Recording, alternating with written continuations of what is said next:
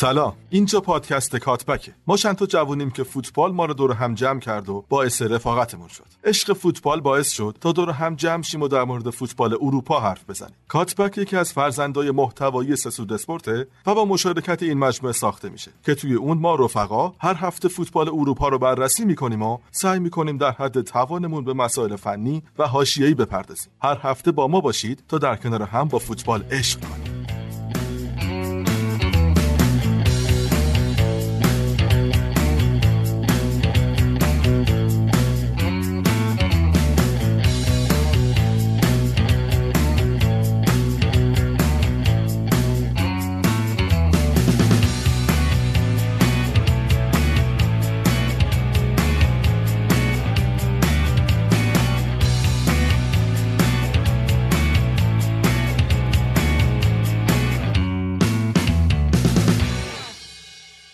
سلام، شما به اپیزود 12 گوش میدین. خب این اپیزود مخصوص باکسینگ دی انگلیسه. بقیه لیگا تعطیلن و رفتن سراغ حالا مراسم کریسمس، ولی انگلیس داره به جد دنبال میشه. از این هفته یه میهمان ما داریم که دیگه این هفته فقط میهمانه، از هفته دیگه میاد. لیورپولی هم هست و اینکه سهراب هم در کنار من هست. خودت معرفی کن محمد، یه توضیح مختصر بده و بریم سراغ چند سال طرفدار لیورپولی. منم سلام عرض می‌کنم. از فصل آخر اوون متفکر کنم من طرفدار لیورپول شدم و عرضم به حضورتون که الان در خدمت شما هم دیگه. تجربه مربیگری هم من شنیدم داری، یه شایعه است. تجربه مربیگری نه، تجربه آنالیزوری دارم. عرضم به حضور تحریر و همین چیزا فعلا این شکلی. خیلی هم عالی. اینا هم معرفی و حالا خلاصه امیدوارم اپیزود خوبی باشه. طولانی هم قراره باشه دیگه، کامل قراره در مورد انگلیس صحبت کنیم. پس طبق روال اپیزود و حالا پادکست کاتبک بریم سراغ انگلیس.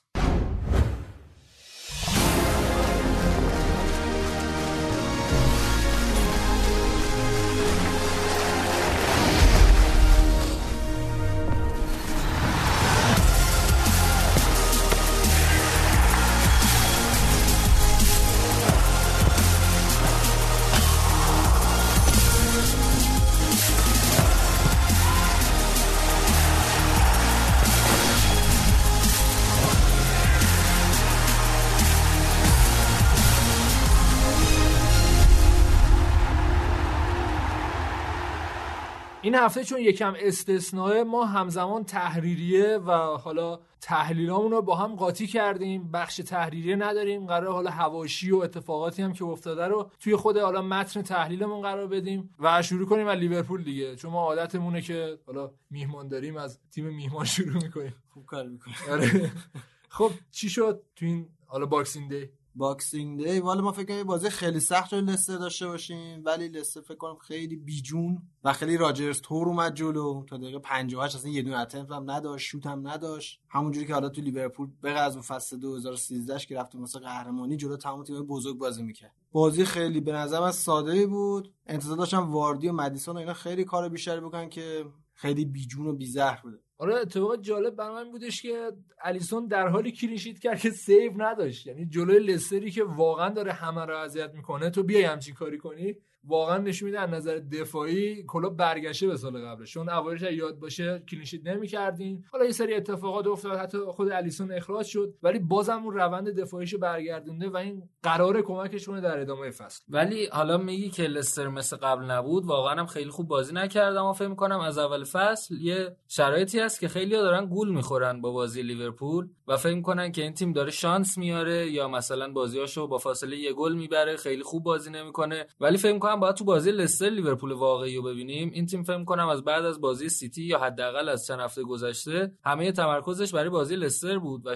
برای اولین بارم بود که ترکیب کاملا فیکسشو گذاشت، همشونو بازی داد. فکر می‌کنم واسه اینکه ببینیم که لیورپول وقتی میخواد خوب بازی کنه چقدر فرق داره با وقتی که نمیخواد انرژی کامل بذاره و فقط میخواد سه امتیازو بگیره. باید حداقل مثلا بازی آرنولد جلوی لستر رو با بازی آرنولد جلوی وولز مقایسه کنیم، خیلی فرق داشت. یعنی معلوم بود که لیورپول آتشین اومده بود و می‌خواست کارو تموم کنه در واقع. ببین یه نکته اول اینکه بگم که حالا میگید لستر اینه که جو گومز برگشت، این باهوشترین مدافع ما. حالا برخلاف اینکه میگم ماتیب لکسایی که بوندسلیگایی باشن میدونن که خیلی مدافع سطح بالایی نیست. حالا اینکه کنارات فندای کم باشه خیلی تاثیر داره. این یه نکته. دوم در مورد آرنولد، داره یه بازیه شما می‌بینی آرنولد لبه خط باز بشه اون و رابرتسون میشه هافک چپ، یه بازی برعکس میشه. ولی محمد دقت کرده باشی امسال دیگه تمرکزش بیشتر گذاشتی رو آرنولد، یعنی رابرتسون یه خط عقب‌تر بازی میکنه و بیشتر لیورپول داره از سمت راست حمله میکنه. آره چون که اینور هم صلاح آورده لبه خط، هم رابرتسون آورده، بعد هندرسون هم اونور به صورت 8 فری 8 هم میره و میاد، تاثیر داره. ولی جوریه که توپو میدن، یعنی بازیکن رو دست آرنولد، ولی رابرتسون بازیکنی که بیشتر دریبل میزنه، مثل وینگ کلاسیک‌های قدیمی میره جلو. یه نکته‌ای که حالا خیلی حالا تو مثلا من دوستان میگن لیورپول شانسی، آقا شانسی نیست. آقا فوتبال 4 بخش داره، دفاع، حمله، حمله به دفاع و دفاع به حمله. تو این ترانزیشن لیورپول فوق‌العاده است، یعنی لیورپول تو دفاع به حمله و حمله به دفاع فوق‌العاده است. اونم باز صدافک وسطشه و چیزی که متأسفانه آرسنال شما حالا بعدن سر آرسنال صحبت نداره، اوایلش هم نداریم، یعنی نه دفاع داریم نه حمله که بیایم حمله به دفاع کنیم، ما بس جداست. نگاه دفاع هم خیلی خوبه، بازم میگم تو آرسنال میگم چون اون سه تا جلویی خیلی خوب پرس میکنن، فقط میمونه یه حمله که یه بازی حالا کرنر درش میاره، یه بازی خلاقیت فردی، یه بازی هم سوتی میدن. حالا نکن خود حالا منچستر شما هم یه بازی بودن دقیقاً یادم فرگی بازی رو میبردن دیگه، حالا واسهش مهم نبود که چه شکلی تیم که ما قهرمان بشه، به نظرم باید بتون کثیف بردن هم یاد بگیره که بالاخره لیورپول داره یاد میگیره. نه ولی قبول داری که بعضی بازی‌ها واقعا محکم‌تر بازی می‌کنن، یعنی مثلا بازی لستر آرنولد گلشو خیلی دیر زد، بعد اون استارتو بزنی وقتی 3-0 جلو باشی، یعنی کلا یه مایندستی داری که این بازی باید بهترینم باشم. ولی خب جلو وولز اونقدر اصلا زحمت فکر می‌کنم به خودش نداد خیلی که توی حمله‌ها شرکت کنه. آره خب پس شما اینا بدونید که وولز چجوری تو زده حمله کار می‌کنه. لستر میشه تیم پوزیشنی توپ نگه داره، خب ولی وولز یه تیمی که با 4 تا زده حمله کارو تمام می‌کنه، مثل کاری که با سیتی کرد و این نوع رویکرد متفاوته، خستگی هم هست. ولی قبل بازی لستر اگه اشتباه نکنم چون باشگاه جهان بود، لیورپول اونجا خیلی چرخشی بازی کرد و اینا، ولی همون بازی با لستر هم شما دقیقه 55 تا 60 تا 70 می‌بینید که بدنه خالی کرده، ولی خب این واسه هر دو تیمه. ولی چیزی که به نظرم باعث لیورپول خیلی خوب باشه، یکی هم بد بودن ارنج راجرز بود. مثلا کریس پراتو گذاشته بود وسط که حالا بازیکنی که خیلی فیزیک خوبی داره، حالا خیلی هم خوش فکرم از، و مدیسونی که یه شماره 10 عالی بوده گذاشته بود وینگ چپ. و این تیم مثلا فازش مشخص نبود، نه توپو خوب میتونست نگه داره، نه با اینکه شما واردی داری باید زده حمله بازی کنه این بازیه که حالا بازی نکرد. یعنی منظورم اینه که با اینکه لیورپولی هم دوستام میگن لیورپول خیلی خوب بوده ولی لستر هم بد بود به نظر من خیلی. و از وقتی آیوز پرز هم افت کرده فکر می‌کنم خیلی تاثیر داشته تو بازی لستر و جایگزین مناسبی نداشته. نه دیگه الان مثلا یه هاروی بارنز بود خیلی خوبه، دامارو گرای فعلا اونقدی جوندار نیست، آلبرایتون هم که یه وینگر بیشتر دفاعیه. آره خیلی تاثیر داره. مثلا لستر از وقتی که 4-1-4-1 شو کرد 4-4-2 در واقع فکر می‌کنم به مشکل خورد و بعد اصلا نتونست دیگه خودش رو پیدا کنه. نتونست هم از اندیدی استفاده کنه، نه به اون اندازه‌ای که حالا واردی با استفاده کنه و به نظر میاد راجرز دوباره رسید به اینکه خودکشی کنه دیگه، کاری که همیشه میکنه. تیپیکال راجرزی شدن تیم. آره بعد ببینید که الان بازی رو برد، حالا 2-1 بازی آخرش عجیب بود. چون تو لیورپول یه باخت که میداد ما میرفتیم توی بحران عجیب غریبی. حالا یه بحث دیگه که هست، فکر می‌کنی که آرنولد در آینده هم دفاع راست خواهد موند؟ حالا سالیان آینده بازیش یا مثل گرت بیل میتونه بیاد جلوتر؟ والا این توانایی تهاجمیش وحشتناک خوبه، یعنی الان تو شما تو میچ اپ داده هم گفتن آقا این مثلا دی بروین میمونه یه خورده. حالا فعلا که دفاع راست اون وسط که فکر نکنم با اون بازیکن‌های وحشی که من وسط زمین میبینم جایی واسه این باشه، ولی سابقا تو زیر 17 ساله هافک راست و هافک وسط هم بازی می‌کرده، مثلا اینکه جواب فوق‌العاده بازیکن باهوشی، بداه نوازی میگم، بداه پردازی فوق‌العاده داره، یعنی در لحظه کار تصمیم گیری میکنه که آدم تعجب میکنه. و جالبه برای من واقعا هم نظر کاتبک میتونم بهش 10/10 بدم، هم نظر سانت، هم نظر بازیخونی، خیلی بازیکن کامل و عجیب. و شوت زنی شو دیدین؟ دفاعش عجیب غریب بود، ضربه آزاد در یاد باشه، 2-3 تا ضربه آزاد خوبم زده بود و کلا اصلا بازیکن عجیب و غریبیه. فقط 21 سالشه، این نکتهش اینه، خیلی به دفاع راست فوق العاده لحاظ تهاجمی عادت میشه. حالا تو بحث لیورپول هستیم و اینکه حالا تازه لیورپولی به ما اضافه شده، یکم در مورد قرعه چمپیونز لیگش هم صحبت کنیم. چون ببین قضیه اینه که خود گفتی که خیلی راحت میتونی از دفاع به حمله حالا تغییر حالت بدین، ولی سیمونه عاشق همین کاره ها، یعنی دوست داره که دقیقاً همچین کاری باش بکنی، سریع شروع کنی ضد حمله بهش زدن و انقدر عقب میمونه که دیگه ضد حمله وجود نداره برای شما. و من گفتم بارها به نظرم بدترین قرعه ممکن بود داره لیورپول. منم دقیقاً باهات موافقم. حالا من اولین سال بود که قرعه کشی خواب بودم وقتی بیدار شدم داداشم گفت اتلتیکوی قشنگ زدم تو سرم، چون این تیم واقعا مثل لیورپول ترانزیشن فوق العاده است. باگ 4-3 هم که 4-4-2 همه میدونن، ولی این فصل هم اتلتیکو جونداری نیست، ولی اگه تیم می‌خواست لیورپول عزت کنه همین اتلتیکو بود که اونم مثل لیورپول دفاعش خیلی خوبه، تو ترانزیشن خیلی خوبه. این فصل تو حمله خیلی بده که لیورپول فلان این فصل تو حمله خوب بود. همونو می‌خواستم بگم، تو حمله خوب نیست اتلتیکو، ولی تو دفاع هم امسال خیلی فوق العاده نیست، یعنی به سختی کلین شیت می‌کنن تو هر بازی یه گل اقلا می‌خوره. یکم بهتر شدن ولی آره حرفم درست، بازی‌هاش هم خیلی کم گله، مثلا حالا همه بازی زیر 2-3 گل داره، اصلا 1-0 0-1، یعنی انگار بازی‌ها رو همه یه گله میبره جلو. و یه چیزی هم که سیمونه داره من تعجب می‌کنم، با اینکه حالا شاگرد بیلسا هم هست، این انگار تو این 8-9 سال یه چیز فقط یاد گرفته، یه 4-4-2-0 یاد گرفته، فقط تخریب آقا جواب داد، یه تغییری بده. یه خب آخه وقتی داره جواب میده، اولی که ببین من حامی حقوق سیمونم بارها گفتم، یعنی من اکثر حالا کتاب‌های فوتبالی رو خوندم، ولی کتاب سیمونه رو راحت میگم 3-4 بار رو با لذت خوندم، نه که بگم خب اینجاش که تکراریه. و اینکه سیمونه معتقده که وقتی قراره یه جنگو ببری و میدونی چجوری ببری و آقا تاکتیکت هم اینه، واسه ببین اعتقادی نه به داینامیک داره، دقت کرده باشی در حین بازی بازیشو عوض نمیکنه. و اینکه نباید رو در نظر نگیریم که داره میبره بازیاشو و شخصیت داده به اتلتیکو و موفقه. حالا امسالشو شما دارین بهش نقد میکنین، جای نقد داره، ولی چرا با سال قبلش مقایسه نمیکنی که با همین دیدی که تو داری که میگه فقط بلد 4-4-2 بازی کنه ولی داره جواب میده. آخه نگاه کن اصلا دنیا، حالا نه فقط فوتبالی، از این فلسفه رادیکال که شما فقط یه کار انجام بدید یه داره خارج میشه. مثلا همین کلوب یا حتی پپ هم، حتی شما پپو ببین تا قبل سیتی دفاع چپ و راست‌ها باز بود، وینگرها میومدن وسط، حالا دقیقاً برعکس شده. خود بیلسا الان شما یه چیز جدید رو کنه، خود کلوب نیم فصل اول یعنی نیم فصل دوم سال 2014 که اومد همون 4-4-1 که خودش بازی کرد، بعد تو انگلیس جواب نمیده، گوشه‌هاش خالی میشه که 4-3-3. منظور این که شما دستت رو میشه، بعد همون فرگی خودتون هر 5 سال یه بار یا ارنج رو عوض میکرد یا بازیکن‌ها رو کلا میریخت به هم. الان شما بازیکن‌ها مثل کوکه یا مثلا خیلی بازیکن‌های دیگه که اینا دیگه چی میگن زده شدن انگار این تاکتیکه، انگار دیگه جواب نمیده، برای چیز جدید لازمه رو کن. حالا دست خارج میشه، ولی بازی بیرمنگام و لیدز اگه دیده باشی، بیلسا واقعا دیوونه است هنوز با این سن و چه بازی عجیب و غریبی بود. بازی 5-4 شد. من پیشنهاد میکنم، حالا میدونم دنبال نمیکنین، الان سراغ پرسی چرا دنبال میکنین، من خودم نمیدونم، ولی اگه خواستین این بازی رو ببینین چون خیلی بازی خوبی بود. دقیقه مثلا 80 به بعد قشنگ انگار داشتی تنیس میدیدی و تنیس تاکتیکی خیلی برای من جذاب بود. تیم بیلسا وضعیت خیلی خوبی داره و به احتمال زیاد صعود میکنه دیگه به پریمیر لیگ و با بترسیم ازش. من کلا بیلسا رو خیلی دوست دارم. بعد از خیلی سال لیدز اگر صعود کنه، نه فکر کنم 20 سال باشه، سال قبلم با صعود میکردن، حالا یه سری اتفاقاتی افتاد نرفتن دیگه. آره که خدای مربیاست، هر کسی مربی دوست داشته باشه بیلسا خداشه، یعنی درست.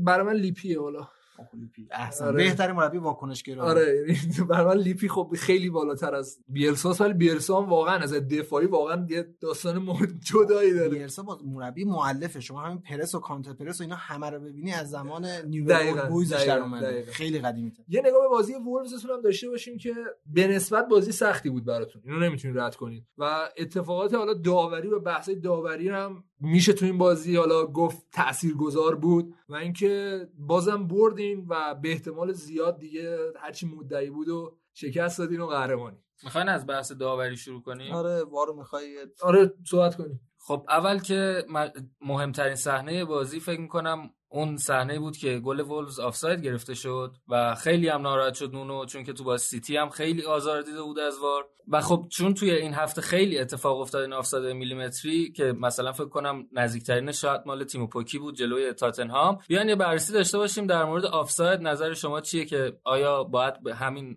شدت میلیمتری باشه و اینکه تکنولوژی خب الان میتونه خط آفسایدو بکشه و بگه مثلا شما شونتون جلوتر بود خیلی کم، زیر بغل جیران میگیرن، دقت کردی؟ زیر بغل استخون کتف انگار میگیرن، من نمیدونم از کجا اینو در میارن. ولی خب هنوز تکنولوژی اونقدر قوی نیست که یه لحظه دقیق جدا شدن توپ از پا رو بتونه تشخیص بده یا حتی برخورد توپ به پا رو. ببین الان قشنگ میتونن، تکنولوژی پیشرفت کرده، توپ هوشمند، لباسای هوشمند، یه سنسور هوشمند که با لاین دفاع حرکت بکنه، میشه راحت. شما تو شمشیربازی یا خیلی ورزش دیگه هم تو خود دو میدانی ما داریم که کی زودتر از خط رد شد، میشه خیلی کارا رو کرد. ولی الان خود همون فریم بندی، خود همون لحظه‌ای که مثلا آفساید میشه 60 فریم دیگه، فریم به فریمش فرق داره، شما از کجا میخواید اینو بفهمید. خود زاویه‌ای که ست میشه این 20 سانت اینور اونورتر بشه، بازم این خط گذاری که میکنن تکون میخوره. فکر کنم فعلا تو قدم‌های اولشه و خیلی تیم‌ها متضرر و خیلی تیم‌ها سود میبرن این قضیه. ولی مدتی سه بعدی شده تصویر شما، قبلش دو بعدی بود، حالا حداقل سه بعدی دیگه میتونن کامل تشخیص بدن. ولی الان با هم حرف می‌زدیم گفتین که آفسایدهای واضحو بگیرن بهتره. خب چی میشه آفساید واضح و چی میشه آفساید غیر واضح؟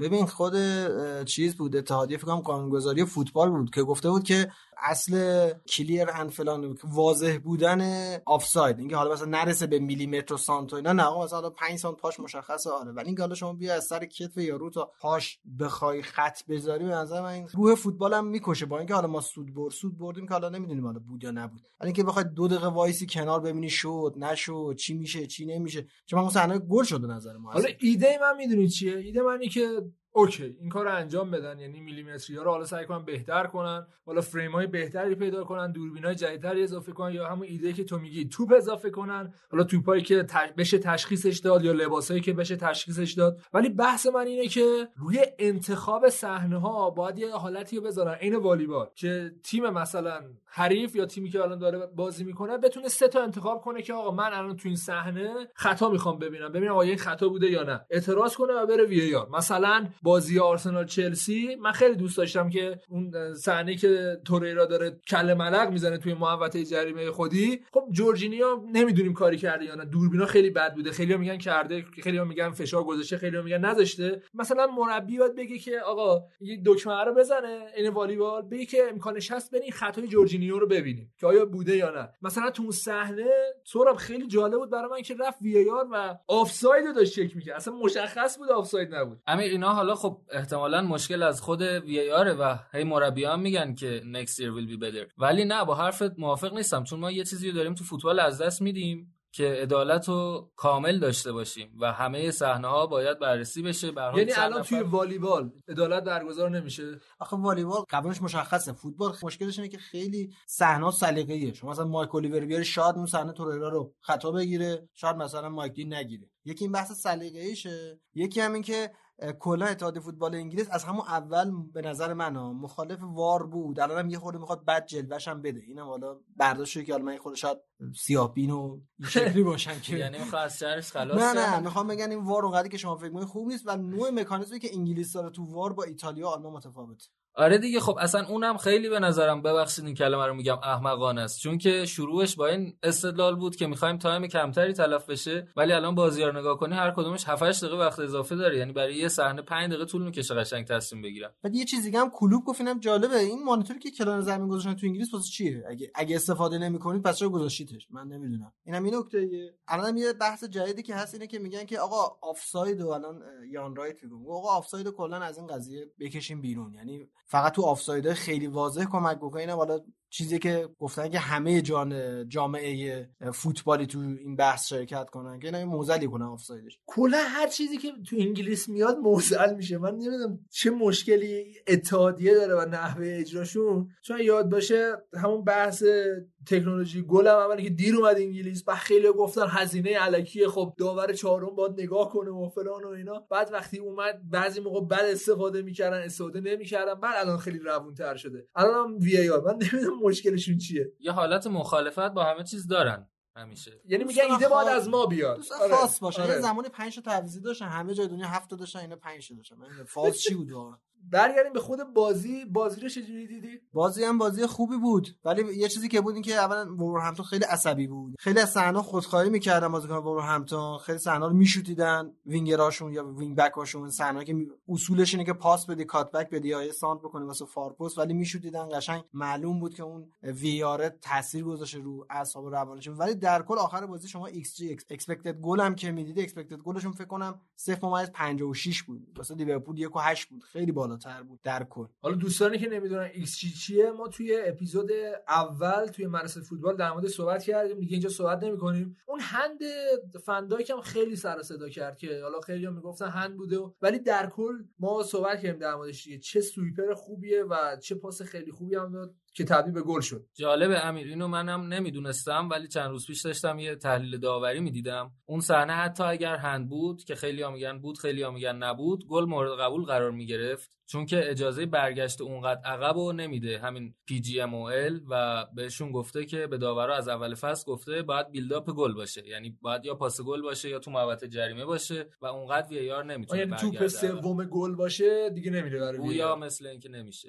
اونم قوانینیه که انگلیس داره دیگه. خیلی عجیب غریبه، خیلی عجیب و غریبه واقعا. و این که ما داریم سود میبریم ولی خب عجیب غریبیش هست واقعا. و در مورد وولفز اینو بگم که از بگیم بزرگی وولفز همین کافی که بعد از 2 روز تیم وولفز که 4-5 تا بازیکنشو گذاشته بود بیرون، آداما بیرون بود، خیمنز بیرون بود، وینگ بک راستشون دوئرتی اگر اشتباه نکنم بیرون بود و وسطشون هم بیرون. لیورپول به جز لالانا به همه بازیکناش بازی داده بود که من خیلی تعجب کردم چون بعد از 2 روز واقعا احتمال مصدومیت هست، امکان مرگ هست یعنی برای لیورپول مثلا امکان سکته. بازیکنی مثل مانه رو شما نمیتونی از دست بدی، هر بازیکنی رو میتونی از دست بدی ولی بازیکنی مثل مانه رو نمیتونی از دست بدی و تا لحظه آخر وولفز داشت برای گل مساوی فشار می آورد. اینم هست. حالا من یه چیزی راجع به تیمایی که مثلا مثل سیمونه لیورپول که اینا 4 فاز میدوئن، خیلی تیم این شکلی کم داریم. اینا معمولا توی این بره فصل این شکلی 3 روز که میشه، یعنی شما این 2 روز کلا میفرستن بازیکنان خونه، یعنی 2 روز استاد مطلق دارن، جای درس تمرین نمیکنن، نه تمرین نمیکنن، یا نهایتا یه روز میرن حالا ماساژ درمانی و پیاده روی توی آب و ریهابیلیتیشن و این جور چیزا. منظور که آره اگه بخوان مثلا روتین کار بکنن خیلی بهشون فشار میاد ولی خب اینا استراحت خاص خودشون دارن. ولی اینم یه ریسکیه. من اگه این بازی بردیم که بردیمش، هم 14 تا 17 امتیاز اختلاف افتاد، خیلی اختلاف زیادی افتاد. بازی خیلی مهمی بود. 13 امتیاز اگر اشتباه نکنم با لستر با یه بازی کمتر، ولی خب رقیب شما سیتیه لستر کلم و لیورپول فشار هم آنچنان نیورد. میگم خود آرنولد رو نگاه کنی اون رفت و برگشتا رو نداشت، مانع اونقدر دوندگی نداشت. فکر میکنم خود برمهمتون یه خود باهوش بود شاید میزد گل. من خیلی موقعیت داشتن که نزدن. حالا نظر در مورد صلاح چیه؟ قبل پادکست داشتیم صحبت می‌کردیم، زیاد موافق صلاح نیستی. الان به نظر منم اینجوریه که سوپر استار تیمتون بنوشه اول که فیرمینوه، در وهله دوم مانست. مانم خیلی داره خوب تلاش میکنه و بازی‌ها رو براتون در میاره. با احترام به همه لیورپولیا که عشقشون هندرسون و صلاح، من این دو تا بازیکن رو کاملا رد میکنم. و نظر من یکی اینکه صلاح شما هر بازی 6 تا 5 تا شوت میزنه، شوتایی که قشنگ هم مانه هم فیرمینو اونا رو پاس میدن و الان همونجوری که سمین نصری گفت اگه مشکلش هست بدین به ما. آقا واسه خودتون، ما مشکلی نداریم. من کاری نیست، انتظار نداشتم راحت بدی بهمون، ما گرونتر می‌خریم. احتمالاً بیا منچستری بعد بازارو خراب کنه. ما داشتیم صحبت می‌کردیم شما رو چیکار. احتمالاً یا میره یووه یا میره رئال احتمالاً. ولی نکتهش اینه که سمین نصری مصاحبه خیلی خوبی کرده، گفته بود اگه بین محرز و صلاح من محرز انتخاب بکنم چون که بیشتر تو جریان بازی هست و بیشتر فداکاری میکنه ولی صلاح بیشتر به فکر آماره. منم دقیقاً حس میکنم اینجوری، 2 تا بازی گل نمیزنه عصبی میشن، همه رو میخواد بشوت، یعنی دیگه تا یه حدی میتونه هوادار تحمل کنه. البته تو دوران اوجش که پارسال نبود اگر اشتباه نکنم، 2 سال پیش بود که فینال به رئال باختین، خیلی خوب بود. یعنی اگر بتونه برگرده به اون زمان از توپای مرده میتونه گل بسازه. سلام نگاه کنید، اگر این تنها چیزی که مشکل داره همین دیسیژنینگ یا اون تصمیم گیریشه، هیچ چیز دیگه‌اش مشکل نداره. سرعت بالایی داره، با این هیکل کوچیکش خیلی خوب با دفاع وسطا میجنگه، میدونی خوب پرس میکنه، توان حوازی خیلی خوب داره. آره ولی اون آخرش که میرسه تو باکس، حالا با نوید صحبت می‌کردیم ایکاردی فقط تو باکسه، من خدا تا قبل باکس خوب میاد ولی تو باکس که میاد، تو محوطه که میاد دیگه به نظر من دیگه کاملا خودخواه میشه. ولی هندرسون رو باهات موافق نیستم چون فکر کنم یکی از بهترین فصول فوتبالیشو داره میگذرونه بدون شک. یعنی واقعا الان هندرسون داره جای فابینیو براتون بازی میکنه، جای خود هندرسون داره بازی میکنه و اینکه خیلی بی‌انصافین شما که پاسای بلندی که میده واقعا فکر نمیکردم همچین توانایی داشته باشه که پاس میره گوشه سانت میکنه. سورا باورت میشه؟ آقا همین که تو داری میگی میره گوشه سانت میکنه، یعنی تا قبل این سانت نمیکرد، یعنی بازیکن ضعیفی بوده. خب ولی خب داره براتون خوب بازی میکنه. با احترام به کاپیتانمون، ما هر بازی با حداقل 10-15 تا لیورپولی میبینیم، اونها این فکتی که من میدم خیلی واسه تکراریه. آقا این تو شما یه بازی 6-7 ساله رو که در نظر بگیرید، این تو این تا قبل امسالش متوسط رو به پایین بوده. اگه اون آقای راجرز که خدا دونم چیکارش کنه، این بازو بنده به این بنده خدا نمیداد، یعنی در حد مارک نوبل بود تو وست همین جایی. خب حالا با تمام احترام میگم ولی این فصل لحاظ توان حوازی، دوندگی، تک، پاس خیلی خوب شده. یه بدبختی که ما تو فصل قبل با این بنده خدا داشتیم همه پاساش رو عقب بود. باشه ولی تو ناکام، من معتقدم قهرمانی چمپیونز لیگ تو مدیون همین هندرسونه. چرا؟ چون که بازی رفت و برگشت جلوی بایر مونیخ یکی از کاملترین بازیایی بود که من یه هافک دیده بودم، مخصوصا بازی رفت که اگه اشتباه نکنم تو خود آنفیلدم بود، واقعا بی‌نظیر بود و واقعا براتون بازی در آورد. میگم بستگی به نوع نگاه شما داره که از هافک چی بخواید. اگه یه هشت تخریبی مثلا مثل کانته بخواید، بازیکن خوبیه، ولی اگه یه ذره پاس کلیدی یا خلاقیت بخواید، خیلی خیلی خیلی میاد اون مخاطب. من میگم شاید از استایل دویدنش خوشت نمیاد، چون سر الکس واسه همین ردش کرد. ولی یه جایی هم درست میگه، با اینکه خیلی نباید اینجا اقرار بکنم، ولی خوش شانس هم بود که افتاد تو دوره خوب لیورپول و کلوپ اومد تو جا اینا، ولی استایل دویدنش کلا آناتومی بدنش درست در میاره. من اینو معتقد حتی هافکای کلوپ هم قرار نیست پاس گل بدن، قرار تخریب کنن و این کارو خیلی خوب انجام میده. و این سوالو من بپرسم از دوست لیورپولیمون، بعد بریم سراغ بازیه دیگه. شما یا گلدن کاپ واسهتون مهمه، یا ترجیح میدین تیمو استراحت بده وقتی که قهرمانیتون تقریبا مسجل خواهد شد، یا ترجیح میدین تیمو واسه چمپیونز لیگ استراحت بده و آماده نگه داره؟ والله من فقط قهرمان لیگ واسم مهمه دیگه، چیز دیگه اهمیت نداره واسه من حقیقت. حالا که در مورد وولز هم صحبت کردیم، بریم سراغ بازیش با من سیتی و یکی بازی من سیتی. همین وولز شروع کنیم. به نظرم که نونو گواردیولا رفت و برگشت اصلا واقعا میشه گفت پاره کرد، یعنی چیزی از واقعا گواردیولا نموند. امیر دومین بار بود که گواردیولا دبل میشد. آره یه فکر کنم که کنته چلسی بود. داره و چند تا فکت بگم از گواردیولا که بفهمین الان سیتی چقدر فاجعه است. اینه که گواردیولا بیشترین باختش توی فصل 6 تا بوده و تا الان 5 تا باخته. الان سیتی تا همین لحظه، در واقع تا بعد از بازی وولفز از شفیلد که گل نخوردن، اندازه کل فصل پیشش گل خورده و بعد از بازی وولفز از فصل اول گواردیولا یه امتیاز کمتر داشتن. اگر یادت باشه فصل اول همه گواردیولا رو مسخره می‌کردن به خاطر اون جمله‌ای که دارم عادت می‌کنم تازه. یه فکت دیگه هم هست، بیشترین مالکیت توپو داشت جلوی تیمای پر 62%. حتی دو تا اخراجی داد ولی خب 62% مالکیت داشت. و این نکته عجیبو هم بگیم و وارد بحث منچستر سیتی بشیم. امیر توی همه سایت‌های شرط‌بندی با وجود همه این شرایطی که گفتیم هنوز بیشترین احتمال قهرمانی چمپیونز لیگو به سیتی میدن، بعدش به لیورپول. با مهرهاش و اون عدد بالایی که بازیکناش دارن دیگه. قطعاً فکر می‌کنم که معتقدن که این تیم دفاعش که درست بشه متحول میشه و حالا شما کوین دی بروینه رو که داشته باشی فکر می‌کنم به همه چی میتونی فکر کنی. رئال هم رئال نیست، اینم نکته‌ای. حالا نکته‌ای که الان سهراب گفت من خیلی موافقم. دی بروینه خیلی خوبه، یعنی واقعا یه چیز عجیب و غریبیه. مخصوصا تو این دوتا بازی اگه دقت می‌کردی عملاً گواردیولا با خیال راحت تیمو بسته بود روی دی بروینه و حالا بازی با وولفز یه سری اتفاقات افتاد، اخراجی دادن، ولی بازم دی بروینه خوب بود. ولی واقعا میتونم بگم یکی از الان کامل‌ترین میدفیلدرهای دنیاست، اگه نگم بهتریشه. امیر حالا بازی که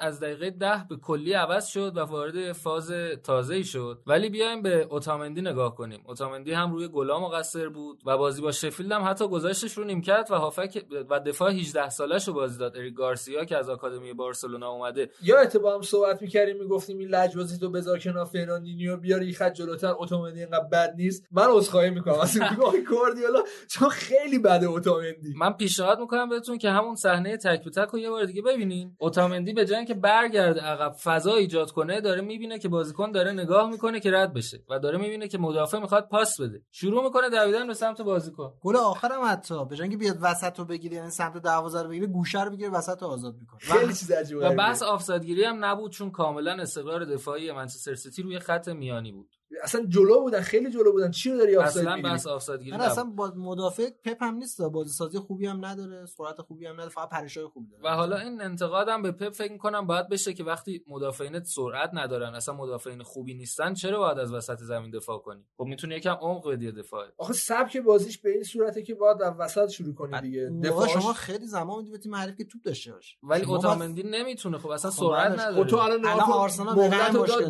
آرسنال توپو داشت چجوری بود؟ باشه اونجوری شما نگاه، هر لانگ بالی که بزنه احتمال گل شدن داره. دقت کردی هر مثال اشتباه 88 قد شما، هر مثال اشتباه فوتبالی میگه آرسنال، ولی واقعا آخه درست هم هست. یعنی مثلا میگه الان آرسنال داره کار میکنه، خب اشتباهه. یعنی دیفالت اینه که دیگه دلالی که میگم آرسنال آف کرده همینه، دو تا دفاع لش داره احترام به دفاعهای کل فوتبال. یکم هم از تراره به نظرم تعریف کنیم، خیلی بازیکن خوبی. اولی که بدنش بدن فوتبالیستی نیست قطعا، یعنی همه ببینن اینو با من تایید میکنن. ولی عکسای زمان بارسلوناش که ببینی فکر می‌کنی استروید مصرف کرد این شده، یعنی خیلی فرق کرده بدنش. خوش بازو داره اصلا فوتبالیست خوش بازو باشه، فوتبال آمریکایی و خدا راگبی قشنگ بازو سرعتی هم داره. من اصلا پیشنهاد میکنم به نونو کلا بیاد یه کاری بکنه از دقیقه 60 به بعد، قلاده تراوره رو باز کنه و بگه آقا برو گاز بگیر، چون تو 30 دقیقه انقدر سرعتش داره مگه سگی به گاز بگیر. واقعا سرعتش رو دیدی و دنبال توپ میکنه، این عجیب و غریبه، خیلی چیز عجیبه، باهوش هم هست. عجیبه این بازیکن این شکلی معمولا مغز تاکتیکی ندارن ولی خیلی هم باهوشه.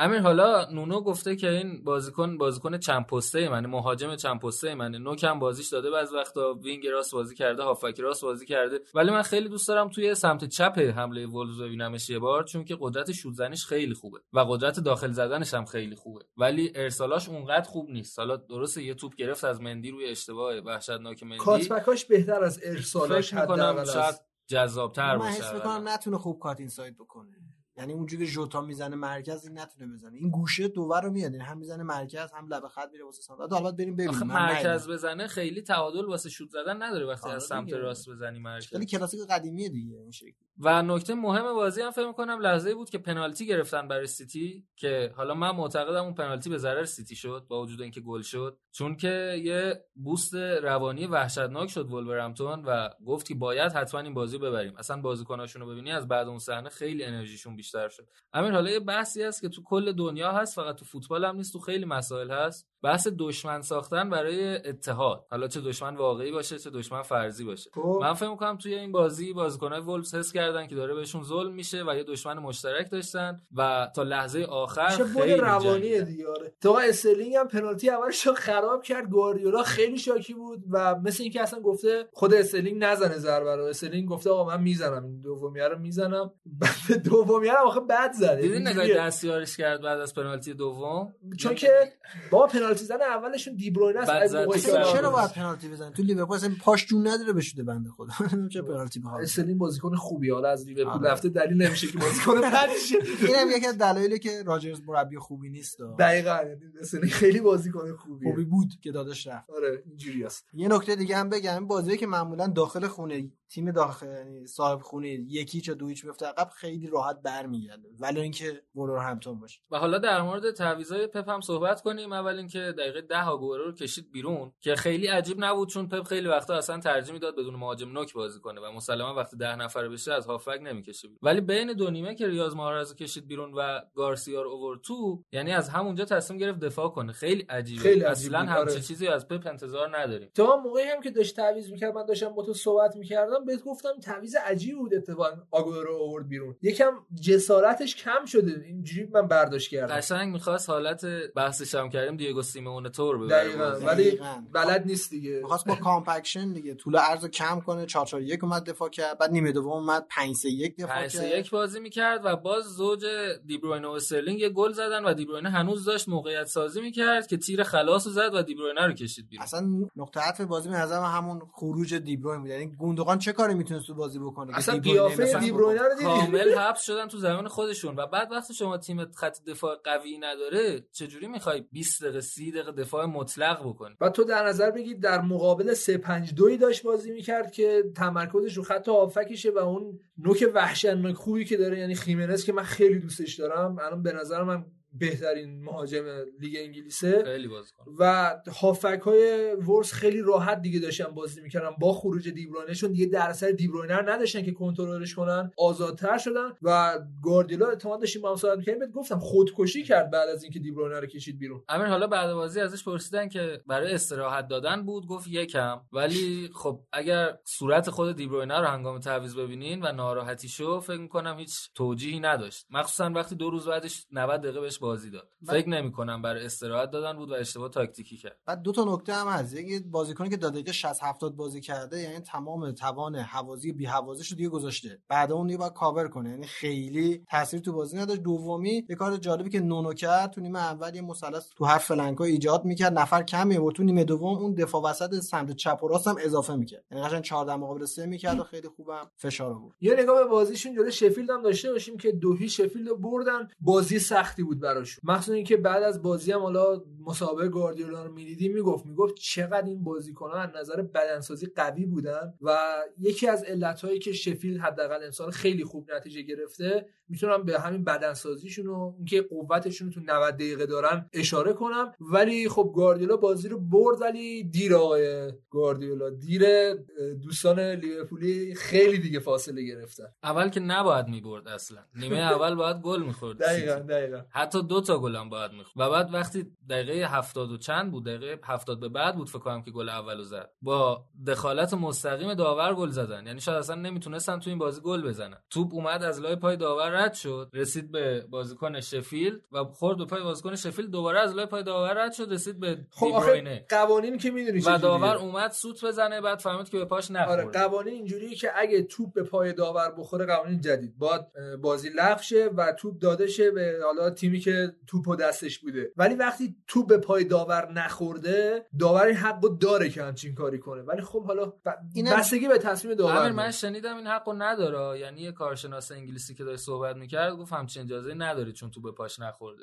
بله دقیقاً، اصلا اینم باگ قانونه دیگه. نگو تاثیر گذاشت رو بازی ولی تو بهش نخورد. حرکت جوانمردانه این بود که توپو خودشون بزنن بیرون که همچین چیزی نبود. ببین شفیلد هم خیلی تیم خفنیه، برخلاف اینکه اصلا به ظاهرش نمیخوره، فوق العاده تیم پست مدرنیه. جای نویدم خالی، قشنگ کاملا داره رو دست کنته تقلید میکنه. یه چیز خیلی جالبی هم که داره، حالا من لینک یوتیوبش هم بهتون میدم اگه خواستید بذارید. حتما. دقیقاً همین کاری که این بازی گفتم ولورهمپتون جلوی سیتی کرد، این یه کار خیلی جدیدی که حالا تو بوندسلیگا هم میکردن. هر وقت گیر میکنن توی یه گوشه از فلنک‌ها، یعنی گوشه‌های زمین، یکی از این مدافعین مرکزی قد بلند میاد اضافه میشه به عنوان یه هافک دفاعی، میان تو کناره زمین مثلث و مربع ایجاد میکنن و خیلی راحت از اونجا کار ترکیبی میکنن و سانت میکنن که همین کارا تلفیقی از سبک انگلیسی و مدرنیته. نگاه چی بین تلفیق بین بوندسلیگا و انگار لیگ برتره، یه چیز عجیب غریبه.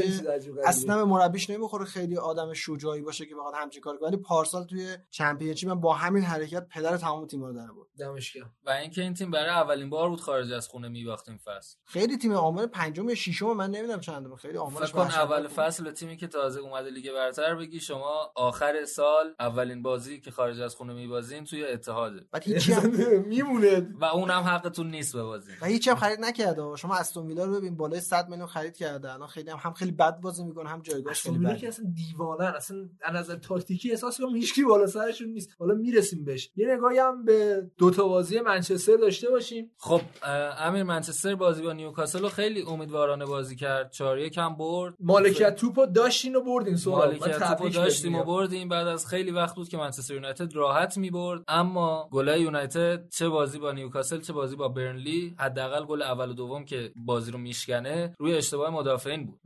گل برنلی حالا مارشیال زد خیلی گل بدی بود. آره. از دفاع گل نیوکاسل هم روی اشتباهات کامل دفاعی بود که اصلا خود استیو بروس گفت که ما هدیه کریسمس دادیم به منچستر و جلو منچستر نمیتونی توی اولترافورد از این اشتباه بکنی. ولی نقاط مثبت بازی یکی این بود که میسن گرین وود فیکس بازی کرد، خیلی خوبم بازی کرد و فکر میکنم هر هفته داره بهمون نشون میده که یه جرقه نیست و اینجاست که بمونه، اینجاست که ستاره بشه، بمونه اسطوره شو. و با پای چپ و راست هم شوت میزنه. جالب اوله گفته بود که حالا نمیدونم ضربه آزادا رو با پای راست میزنه، پنالتی ها رو با پای چپ میزنه، یه همچین چیزی گفته بود که خیلی عجیبه. دمبلم یاد باشه اینجوری بود، مصاحبه باش کرده بودن، گفته بودن که چپا یا راست پا، گفتش که چپا. گفت پنالتیاتو با چی میزنی؟ گفت با راست. گفت چرا؟ گفت نمیدونم. و اوله حتی پا رو فراتر گذاشت و با رونالدو مقایسش کرد، گفت کریس هم با پای چپ و راست گل میزنه، با پای چپ هم خیلی گل زده، ولی میسن میتونه کرل کنه توپو یا همون کاتدار بزنه با هر دو پا که کریس نمیتونه این کارو کنه، با چپش نمیتونه. حداقل نرخ گلزنیش خیلی بالا نسبت به سنی که داره و الان فکر می‌کنم از مارشیال هم بهتره. حالا مارشیال یه تموم کننده است، سالی میسن گرین وود فقط اون جلو نمیسه که توپ بهش برسه، خیلی فعالتر میتونه بازی کنه. این دو بازی آخر این که مارشال شده حالا مهاجم تک مهاجمتون خیلی به نظر من جذاب‌تره، خیلی مدرن‌تره. نه اتفاقا بذار یه دید دیگه نگاش کنیم. به نظر من وقتی رشفورد رفته کنارش، یعنی در پست چپ داره بازی میکنه براش و اینکه داره در کنار مارسیال بازی میکنه، یعنی حالا چپشون عملا وینگ بازی میکنه، خیلی داره بیشتر به مارسیال کمک میکنه. والا من حس میکنم چون که میاد عقب دو تا مدافع مرکزی خیلی در گیر میکنه رشورد داره خیلی خوب بازی میکنه. تو از اون بود نگاه می‌کنی؟ آها این عظیم دیدم راست میگه میشه نگاه کرد. چون شما اون من الان یادم نیست که پشت مهاجمش لینگارد بود اگه اشتباه نکنم. لینگارد بازی میده، پریرا بازی میده، حتی ماتارو هم بازی داده. لینگارد دو سه تا بازی فیکس کرد بازی کرده. الان پریرا از مصونیت برگشته پریرا بازی. وقتی که این مهاجم اینجوری هی میره در تکوپوئه، حالا دیگو کاسو خدا بیامرزدشون بنده خدا این کارو زیاد می‌کرد. خیلی اون تک هافک تهاجمی آزادی عمل بیشتری داره که حالا لینگارد که حالا من میتونم راجعش بحث کنم حسابی. ما در واقع منچستر بازیکن پشت مهاجم نداره و وقتی هم عقب میفته قشنگ تعویضش همین میسن گرین‌وود لینگارده که 4-2-4 میشه ترکیب. اینم واقعا نکته این لینگارد چی داره واقعا؟ حالا منو توجیه کن. خب نه چیزی که نداره حداقل الان یک سال نه گل زده نه پاس گل داده ولی کسی نداره منچستر اونجا، یعنی خوان ماتا هم تموم شده، پریرا حالا شاید بهتر باشه از اونها ولی اونم اصلا بازیکن نیست که بشه روش اتکا کرد. برای همینه که فکر میکنم باید حتما هر جوری شده جیمز مدیسون رو بخرید. اون که آره خود پوگبا چی حالا ده بازیکن پشت مهاجم والا تا حالا اونجا بازیش نداده ولی پوگبا وقتی میاد تو در واقع 4-2-3-1 نیست دیگه و میشه 4-3-3 که فرد وای میسه عقب، اسکات مک‌تامینی سمت راست بازی میکنه، پوگبا سمت چپ. جیدان هم دقت کرده باشی فرد بازی سازی هم میکنه، حالا یکم مساحتش بیشتر شده، پاسای توام بیشتر میده ولی خب بازم اون بازیکن مد نظر نیست دیگه. والا امیر من دقت کردم از هر 5 تا پاس بلند توام که بده 4 تاش نمیرسه. آره من خب داره تلاششو میکنه مشخصه. خب یه تفاوتی هست بین فوتبالیست نخبه که بعد یونایتد بازی کنه یا مثلا فوتبالیستی که بعد بره مثلا استون ویلا بازی کنه اینه که بدون 4 تا پاس بلندی 4 تا کیپاسی بده. اونم شما فرد 50 خورده میلیون خریدی و دنیل جیمز 15 میلیون خریدی. خب اصلا با عقل جور در نمیاد. حتی اونو خوب خریدی واقعا خیلی خوب خریدی. خیلی خوب خریدی. شما از خوب خریدن حرف نزنید که ما خوب میفروشیم. پروسه خوب خریدن رو تو یه اپیزود راجع به فروشا این مایکل ادوارد صدون صحبت نمی‌کنه. و حالا در مورد نقاط مثبت بازی نیوکاسل می‌خواستم بگم که پوگبا هم 20 دقیقه بازی کرد و خوب بازی کرد واقعا. یعنی تو دوتا بازی که اومده تو خوب بازی کرده، چه واتفورد چه نیوکاسل موقعیت تونسته ایجاد کنه، شوت خوب میزنه. کارهایی که انتظار داری از هافک‌های یونایتد که هیچ کدومشون نمی‌کنن، فضا سازی یک و دو کنه بزنه تو این کارا رو پوگبا میکنه ولی باز بازی کرد 20 دقیقه با خودش نبردش برنلی و از تو خونه‌شون از تو تخت مثلا لحظه گل مارشال استوری گذاشته بود. بعد به اوله گفت خب چرا مثلا تازه داره بازی میکنه، گفت مصدوم نبود ولی گفت که از لحاظ روحی آماده نیستم. من درک نمیکنم واقعا. من نمیدونم چجوری چند میلیارد تومان پول میگیرن از لحاظ روحی تو شرط آمادگی نیستن. و حالا نقطه منفی بازی نیوکاسل هم مسئولیت اسکات مک‌تامینی بود که بازیکن کاملا تاثیرگذار یونایتد. چهارشنبه میرسه یا نه فکر نمی‌کنم. خب خدا رو شکر لگامنت زانوش 3-4 هفته فکر کنم نیست ولی حالا شما گیر اسکات مک‌تامینی نیستین امیر جان. حالا برگردیم به خود بازیتون جلو برنی. زوج فرد و ماتیچ خیلی خوب بود، مثلا ماتیچ. آره ماتیچ بازی کرد بعد از کلی و خیلی هم خوب بازی کرد ولی امیر این بازیای باکسینگ دی و مخصوصا اینی که بعد از 2 روز انجام میشه خیلی نمیتونی روش تحلیل کنی احسن. چون که تیم‌ها بازیکن‌های ذخیره‌شون رو بازی میدن، حتی سیستم‌های عجیب غریب بازی میدن و در واقع بیشتر ترس اینه که مصدوم نده. ولی خب آره ماتیچ خیلی خوب بازی کرد. هیچ منطقی پشت سر باکسینگ دی نیست. هیچ مکتب فوتبالی ورزشی همچین چیزی تایید نمی‌کنه که شما فقط علاوه واسه ما هوادارا خوبه این 100% واسه انترتینمنت سال نوئه که احتمالاً کلی هم پول پشت قضیه هست دیگه. شما نگاه کن روز سال نو بازی، روز کریسمس بازی. یه چیزی هم بگم حالا شما گفتید آرنولد، چقدر این وان بیساکا تو این دوئلای 1 در مقابل 1 فوق‌العاده. آره اینم می‌خواستم بگم وان بیساکا هم خیلی خوب بود و بازی نیوکاسل اولین پاس گلش رو داد تو فصل که فکر می‌کنم خیلی تاثیر می‌ذاره روش.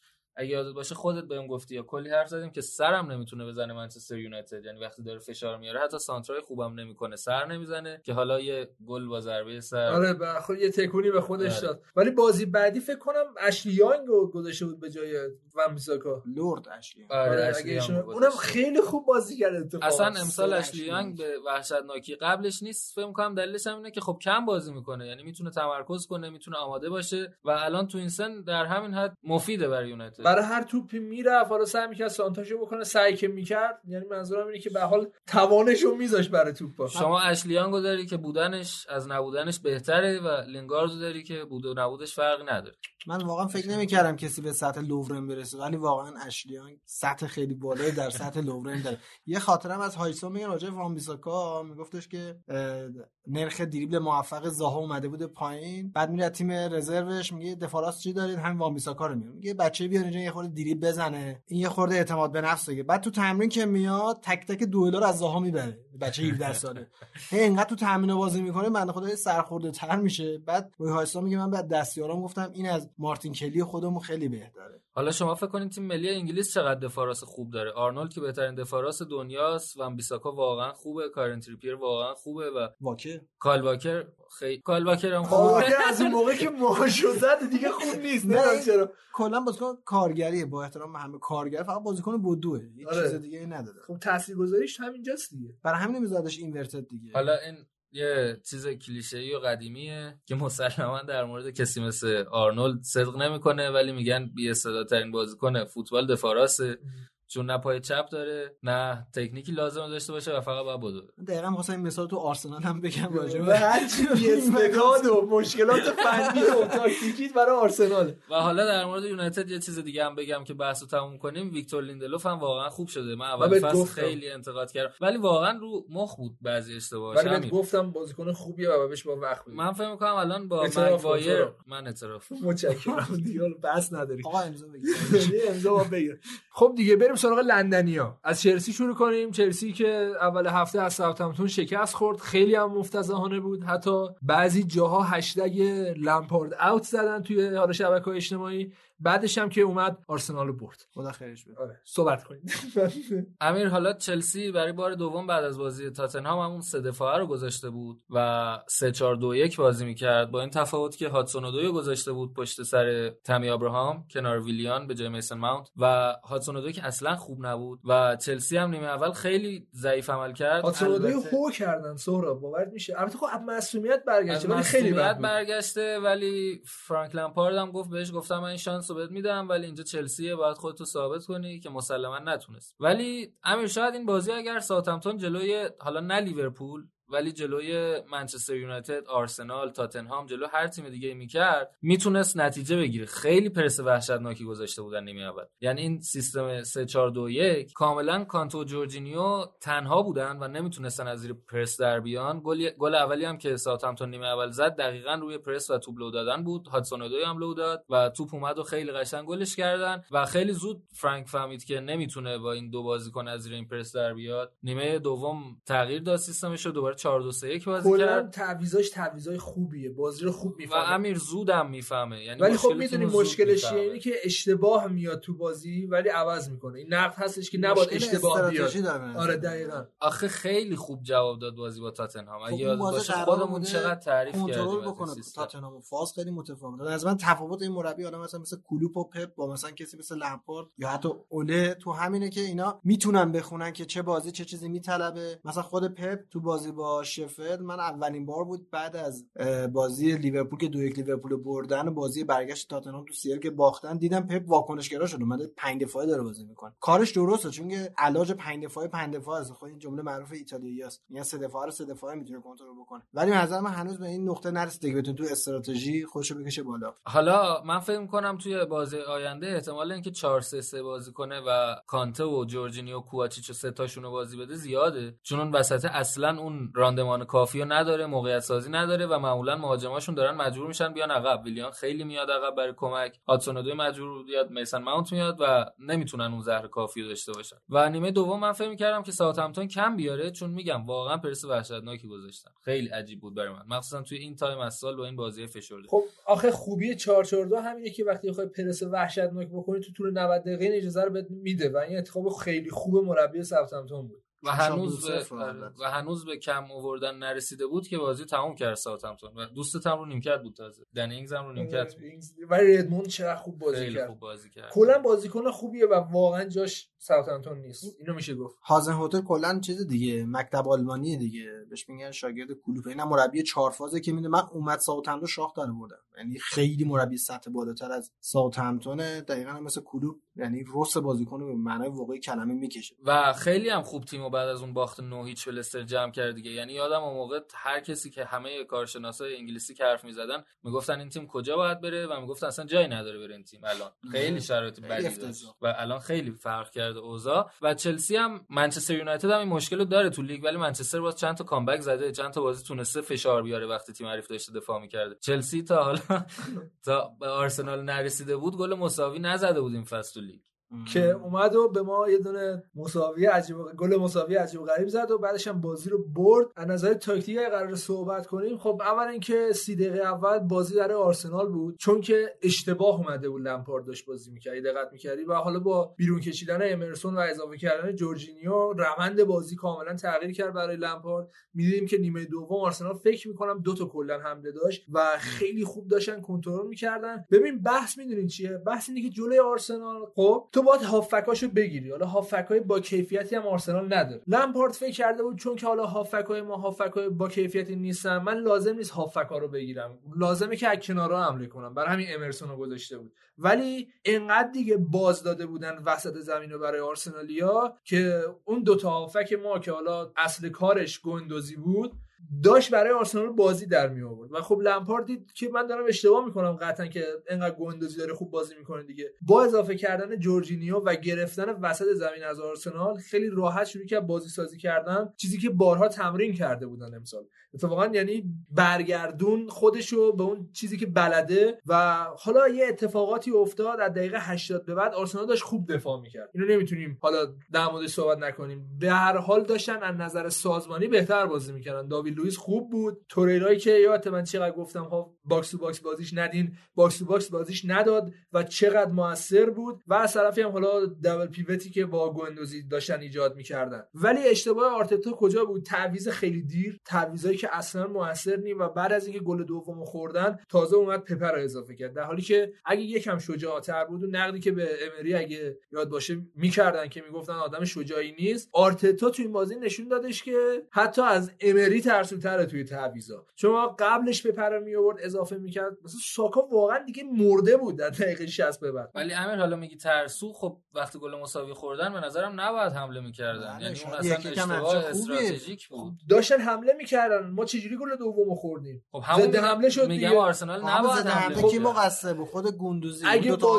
اگه بازیکنای خوبو اضافه میکرد نمیتونستم چیکاری کنه چلسی باش. نکتهش اینه که به نظر من لمپارد تونست با تغییرش بازی رو تغییر بده، آرتتا نتونست. بعد بازی اولش دومشه، من بازی دومشه بازی نیست. بعد یه چیزی هم که بگم به 3-4-2-1 یعنی خصوصیت خوبیش اینه که خیلی فلنگ تو فلنگ، یعنی شما تیم حریفو میاری یه ور زمین با سه تا پاس اون ور زمین آزاد میشه. ولی آرسنال نیست از جلو خیلی خوبون، گل رو سه تا مدافع چلسی رو پرس میکرد نتونست. بعد که امرسون رو برد بیرون با اضافه کردن یه هافک درست شد. سر اون گلی که تو میگی، اون گل دقیقاً ضعف هافک وسط آرسناله، دقیقاً چیزی که لیورپول داره، تک تک تو مرده ها رو تو ترانزیشن لیورپولیا در میارن. ولی نه گوندوزی نه توریرو نه بازیکن درگیرین تو فاز دفاع. من نمیدونم کی میخواد واسه آرسنال وسط زمین توپ جمع کنه. حالا اصلا بگو وسط زمین تو بحث دفاعی، خب ما وقتی ضد حمله خوردیم دفاعمون بودن، یعنی داوید لوئیس بود، مصطفی بود. مصطفی چرا داشت دنبال میکرد توپو؟ چرا خطای تاکتیکی نکردن؟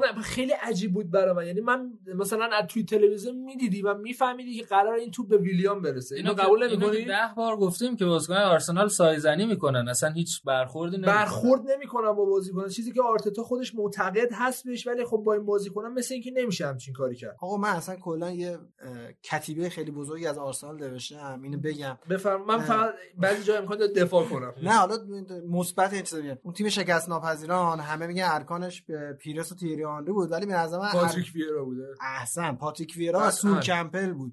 یه مدافع فیزیکی، یه هافک که همه چی داره ولی بیش از حد فیزیکی، 94 سریع قدرتی فلان اینا. شما یه نه کوکلن دست و پا شکسته داشتی، بازم تیمتون دوران منگل اوج گرفت. چون الان اون بازیکن تخریبی رو که بگیری، هیچ تیمی تو لیگ انگلیس خصوصا بدون یه شیشه قدرتی یا 2 تا 8 تخریبی نمیتونه هیچ کاری بکنه. الان شیشه قدرتی که میگی، خب من قبول دارم توریرا قدرتی نیست، ولی از نظر توپگیری نمیشه گفت حداقل یه شیشه خوبه و متوسطی است. میتونه 8 دفاعی خوبی باشه یا 6 دفاعی خوبه، باید بغل این چیزی میخوای با این زوج بذاری. الان فاز گوندوزی مشخص نیست، این 8 6 10. ولی محمد چلسی با کانته تونست کاملا جزیره رو تصرف کنه. خب بله، خب کانته با چیز یه هافک دفاعی ادوانسه، شما 6 تخریبی میتونی بهش بازی بدی، 8 تخریبی میتونی بهش بازی بدی، 8 باکس تو باکس میتونی بهش بازی بدی. خب انتظار داشتن توریرا هم همون کارا رو بتونه بکنه که توریرا اصلا این شکلی نیست. اون یه هالکیه توی بدن کوچولو به نظر من. اون کانته فازش خیلی توریرا باور کنه همین جوریه، شاید ازش استفاده نکنه. این شکلی بود. حتی خود کلن آرتتا هم زیاد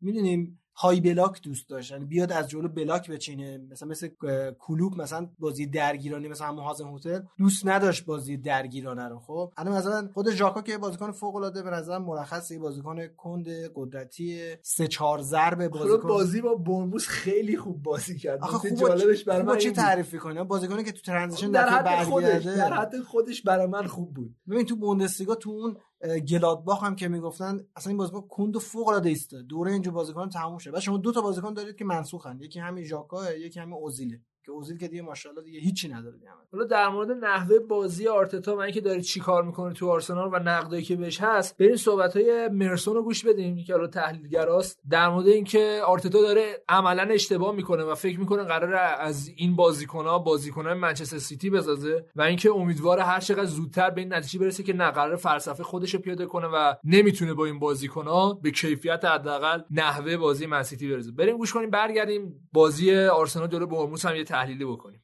I find it strange that Arsenal have gone for someone who's never managed before. I mean it's a completely different kettle of fish. Management, coaching, completely just two completely different jobs if I'm being honest. And him for thinking that he could probably come in here and play the Man City way under Pep Guardiola what he's learnt there. You only do that with players. You know, Pep Guardiola's got 70-80 million pound players in every position. You know, you can't be doing this with this team, this Arsenal team, and that's where the only thing I go with Arteta, these jobs come around once in a blue moon. He might never ever get this chance again. So that's why he probably has to take it, but surely in his wildest dreams he doesn't sit there and think he's going to be playing like Man City in a couple of weeks. صحبت‌ها رو گوش دادیم، بریم سراغ یه بازی قبل‌تر، بازی جلوی بورنموثی که 1-1 مساوی شد. آرسنال واقعا بد بازی نکرد. حالا میشه گفتش که یه پیشرفتی داریم توی آرسنال می‌بینیم، ولی به شدت این پیشرفت کند و اصطلاحاً داره اذیت کننده میشه، چون که حالا گل اول بر حسب اتفاق خوردن. 2-3 سالی هستش که محمد ما داریم گل‌هایی می‌خوریم که بر حسب اتفاقه، یعنی دیگه اتفاق نیست، یه حالت اتفاق خارج شده و می‌دونیم که داریم همچین کاری می‌کنیم. خیلی عجیبه برای من. و از طرفی حالا یه چیزی هستش که واقعا به آرتتا داد، یه مهلتی به آرتتا داد، چون ما دفاع راست خوبی داریم نه دفاع چپ خوبی داریم، چون بلرین مسنومه، من نمیدونم کی برمیگرده، درگیر مدلینگ فعلا. از طرفی تیرنی هم مثل اینکه کتفش در رفته، فعلا مشکل داره. کلاسیناچ هم کلا مشکل داره، 2-3 سال کلا اسیرمون کرده. و تو این بازی نایلز و ساکا رو گذاشته بود و اتفاق جالب برام این بودش که وقتی که حالا ساکا میرفت جلو، چون بازیکنی که اولا جوونه، دومم که پست تخصصیش این پست نیست، وقتی میرفت جلو چون گم میشد، ژاکا میومد به جای دفاع چپ بازی میکرد و اون محوطه رو پوشش میداد. چیزی که برای من عجیب بود این بودش که ژاکا تو این کار حداقل میتونم بگم ورد کلاس حداقل انجام داد و بازی کرد. و از طرفی هم ما تو این بازی خیلی موقعیت ایجاد کردیم. لاکازت خیلی از توپا رو نزد و یکم هم روحیه لاکازت خرابه. فعلا به نظر من از نظر تاکتیکی نباید آرسنال رو بررسی کرد. میشه ساعت‌ها الان سایت‌های ورزشی و اسکای اسپورت و بی بی سی و اینا دارن در مورد صحبت میکنن، اینا رو اگه بذاریم کنار، بازم میگم از نظر روحیه واقعا آرسنال وضعش خرابه. تا من یه دونه توییت زدم در مورد وضعیت آرتتا بعد از اینکه کامبک خورد جلو چلسی، گفتم که آیا آرتتا به جهنم آرسنال خوش اومدی، اینجا ما داریم زنده میسازیم و با یه کاری بکنی. ببین حالا من اگه بخوام بگم این آرسنال خیلی زمان میبره، البته بگم دونه دونه واسه نگاه کن، ناهمگونی موج میزنه. شما نگاه کن از دفاع بیا شروع بکن، دو تا مدافع پیر قطع 1.845. یادم کلوب سوکراتیسو که خرید بهش گفتن چرا برای اولین بار مدافع قد بلند نخریدی، گفتش چون که این پرشاش خیلی خوبه، خیلی سریع، خیلی اگریز درگیره، ولی الان هیچ کدوم از این فاکتورها رو الان نداره. داوید لوئیس فارغ از مسائل اخلاقی که کلا میاد گنگ و اکیپ و رفیق و از اینجور چیزا درست میکنه، برای علیه مربی علاوه فنی هم زیاد خوب نیست. شما بیا الان اون سر زمین رو ببین، شما دو تا مهاجم دارین، دو تا مهاجمو شما چجوری میخواین همزمان بازی بدین؟ کسی که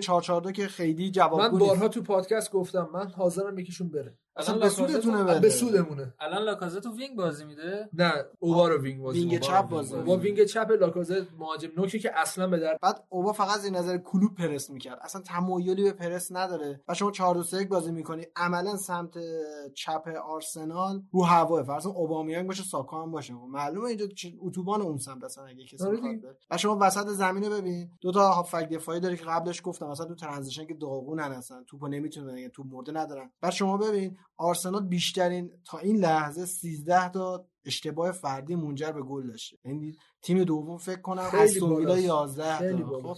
به قول خودت وقتی که اینا هی ادامه داره دیگه آقا مشکل از بازیکن نیست، این کلا هارمونیه، این به نظر من این چرخه لوپه نمیچرخه، اشتباهه به نظر من. آخه همین الان هم 3-4 تا بازیکنشون میخوان برن، یعنی شما که نمیتونی مثلا 15-16 تا بازیکن بخری توی نقل و انتقالات. خب نکتهش همینه دیگه، تیم شکسته ونگر رو گرفته، حالا یه مربی اومده با فلسفه کاملا کنشگرایی که این هیچ رزومه‌ای هم نداره. ونگر هم در 3-4 سال انتهایی حالا آرسنالش من واکنشی ازش ندیدم، خود خیلی خوب برمان اون دیگه اون زورش همین بود. آره این خیلی نکته خوبی بود که گفتی فلسفهش مشخص نیست و اصلا معلوم نیست چی میخوان سران آرسنال. شما الان لیورپول رو نگاه کنی، لیورپول یه پروژه چند ساله بود که داره به ثمر میشینه، سیتی هم یه پروژه بود که البته به خاطر پول میتونن زمانش کمتر کنن برای ثمر دادن، یونایتد اوله، چلسی فرانک لمپارد، وولز با نونو، حتی تاتنهام وقتی ژوزه مورینیو رو آورد، اینا همه یه دیدی دارن و یه هدفی دارن که مشخص برنامه‌شون به چی میخوان برسن.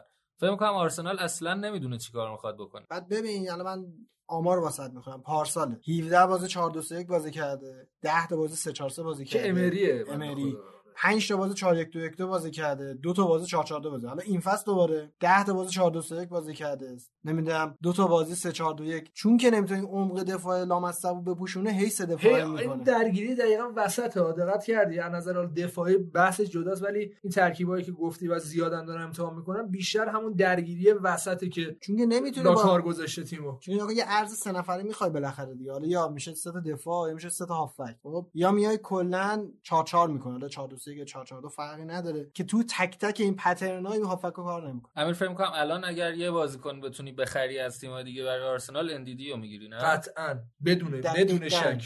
خیلی اصلا بدونی که فکر کنم و به قدرتشو بدم، میرم اندیدیو میگیرم، در وهله دوم رمزیو برمیگردم.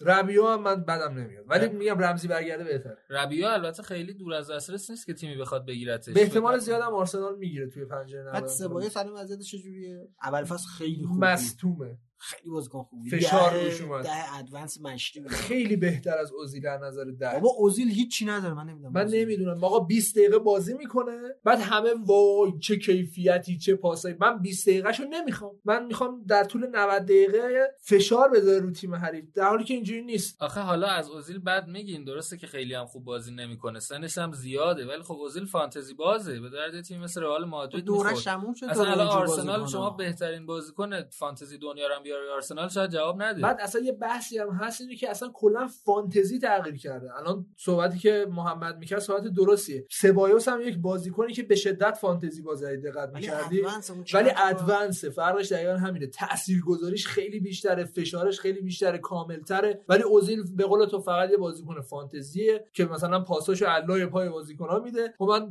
به درد آرسنال حداقل الان همچین هافکی یا همچین پست دهی نمیخوره. ببین کرویف جمله معروف داره دیگه، میگه هر بازیکن 87 دقیقه توپ نداره، 3 دقیقه توپ داره. اون اوزیل 3 دقیقه توپ داره، اون 87 دقیقه که توپ نداره، یعنی تو ترانزیشن زمانی که داره تیم دفاعمون چیکار می‌کنه دقیقاً. نه درسته، ولی خب الان اوزیل میگم باید توی لیگ آمریکا بازی کنه مثلا، نه باید ترکیه بشه، حتی شاید ستاره هم باشه اگر الان توی یه لیگی مثل آمریکا. بچه‌ها دوران اوجش هم که ببینی کجا بوده، رئال بوده از این نظر مورینیو، یعنی مید بلاک، لالیگا، فوتبال فشار پایین با بازم مید پرس، یعنی پرس از وسط از نظر ونگر، اصلا بازیکن های پرس نیست، پشتش خالی میشه با یه پاس ورتیکال، پاس طولی قشنگ اوزیل که نمیتونه یارگیری کنه، قشنگ تیم حریف 30 متر میاد جلوتر زده هم و جاش میذارن راحت دیگه. حالا یه نقل قول از کرایوف گفتی در مورد این قضیه، نقل قول من از سیمونه بدم نسبت به این قضیه، میگه فوتبالی که ما دوستش داریم و فکر میکنیم بر اساس توپ، یعنی اگه توپ نباشه وجود نداره، بر اساس توپ نی، بر اساس فضا، و بازیکن‌ها با درگیر فضا بشن، چیزی که حداقل اوزیل من میدونم فقط فضا رو موقعی که توپو داره میفهمه، یعنی قرار پاس رو بده، موقعی که توپو نداره از نظر فضا سازی یا از نظر فضا خونی کاملا یک بازیکن ساده و میتونم هم به قول تو در حد لیگ تو همون صدقه هم که توپ داره کاری نمیکنه، چند تا کیپاس میفرسته، چند تا دریبل میزنه. حالا امسال یه خورده بهتر شده، من شما نمیای داری نداره، شما نمیای 400,000 پوند در هفته به بازیکنی بدی که تو هر بازی شاید دو تا کیپاس بده، نه خب واقعا نمیارزه دیگه. و یه چیز دیگه هم، حالا ورتیکال پاس گفتم، این مدافعین مرکزی هافک و خصوصا هافک دفاعی آرسنال یه دونهشون یه پاس طولی ندادن جلو این پرس حریف بشکنه، اینا من یادم رفت گفتم بگم. آره دیگه، همون کاری که مثلا هری مگوایر قراره تو یونایتد بکنه، به نظرم خیلی هم خوب داره انجام میده. و الان جو گومز میکنه تو لیورپول. بعد حالا دو تا نکته آماری هم در مورد آرسنال بریم، من زیاد مشتاق نیستم در موردش صحبت کنیم جدی. یکی این که از فوریه 2018 که حالا اوبامیانگ وارد آرسنال شد، از نظر گلزنی از همه بازیکنان بالاتره و 45 تا گل زده و واقعا داره یه تنه حداقل جور این تیمو بکشه، ولی من راضیم اگه بره، چون لاکازت بمونه به نظرم بهتره، یا اینکه لاکازت بره اوبا بمونه. میدونی الان این دوتا خیلی با هم درگیری دارن، با هم رفیقن، بس درگیریشون از نظر تاکتیکی مربی خیلی به بن‌بست میره. پس ببینید که کدوم بیشتر میاد عقب تو بازسازی شرکت میکنه، زیر نظر آرتتا که به نظرم قطعا لاکازت. دقیقاً. و اوبامیانگ هم اصلا سنش هم گذشته و دنبال واقعا قهرمانی رو در نظر بگیریم. چش و چالمه، بازیکن خوبی نیست، چش و چالمه، ولی خب وضعیت آرسنال اینجوری نیست. از طرفی هم حالا لنو هم یه سوتی داد، ولی به نظر من لنو بهترین دروازه‌بان حداقل امسال لیگ انگلیس. ببین جالبه، هم بیشترین اشتباه منجر به گل داشته توی لیگ، هم بیشترین سیو. قشنگ آرسنال. ببین دقیقاً تو بوندسلیگا هم که بود، افتای فکت داده بود تو توییتر دقیقاً همین که نمیدونم 2300 تا سیو کرد، بیشتر از همه با اختلاف، بیشترین ارور لیدینگ تو گل هم داشت، یعنی بیشتر ارور به گل هم داشت. خب بازیایی که ما واقعا از نظر دفاعی ضعیف بودیم و لنو در آورده، بعد تو این بازی که ما از نظر دفاعی قوی بودیم لنو اینجوری به ما ضربه زد که دیگه تیپیکال آرسناله دیگه. شما منچستریا خوب بوده واسهتون، همچین گلر خوب داشتیم. ما لیورپولیا 20 ساله همینه تا قبل الیسون، یعنی گلرای داغون. البته دخیا هم ارور کم نداره، حالا این فصل درست دروازه‌بان خیلی خوبیه، ولی نه سوتیت میداد دیگه همیشه. حالا خب لیورپول که همیشه در میآورد. یه دونه داده بودن که از نظر ریتینگی بازیکنان دهه آرسنال، حالا یه دونه لایناپی بود که اولا که لایناپ 433 بود، بعد دروازه‌بان دهه آرسنال چک بود. واقعا دهه عذاب آوری بود برای آرسنال. راجب دروازه‌بان لیورپول گفتی، فکر کنم سلطان سوتی دادن یرزی دودک بود. استاد اولیشون بود.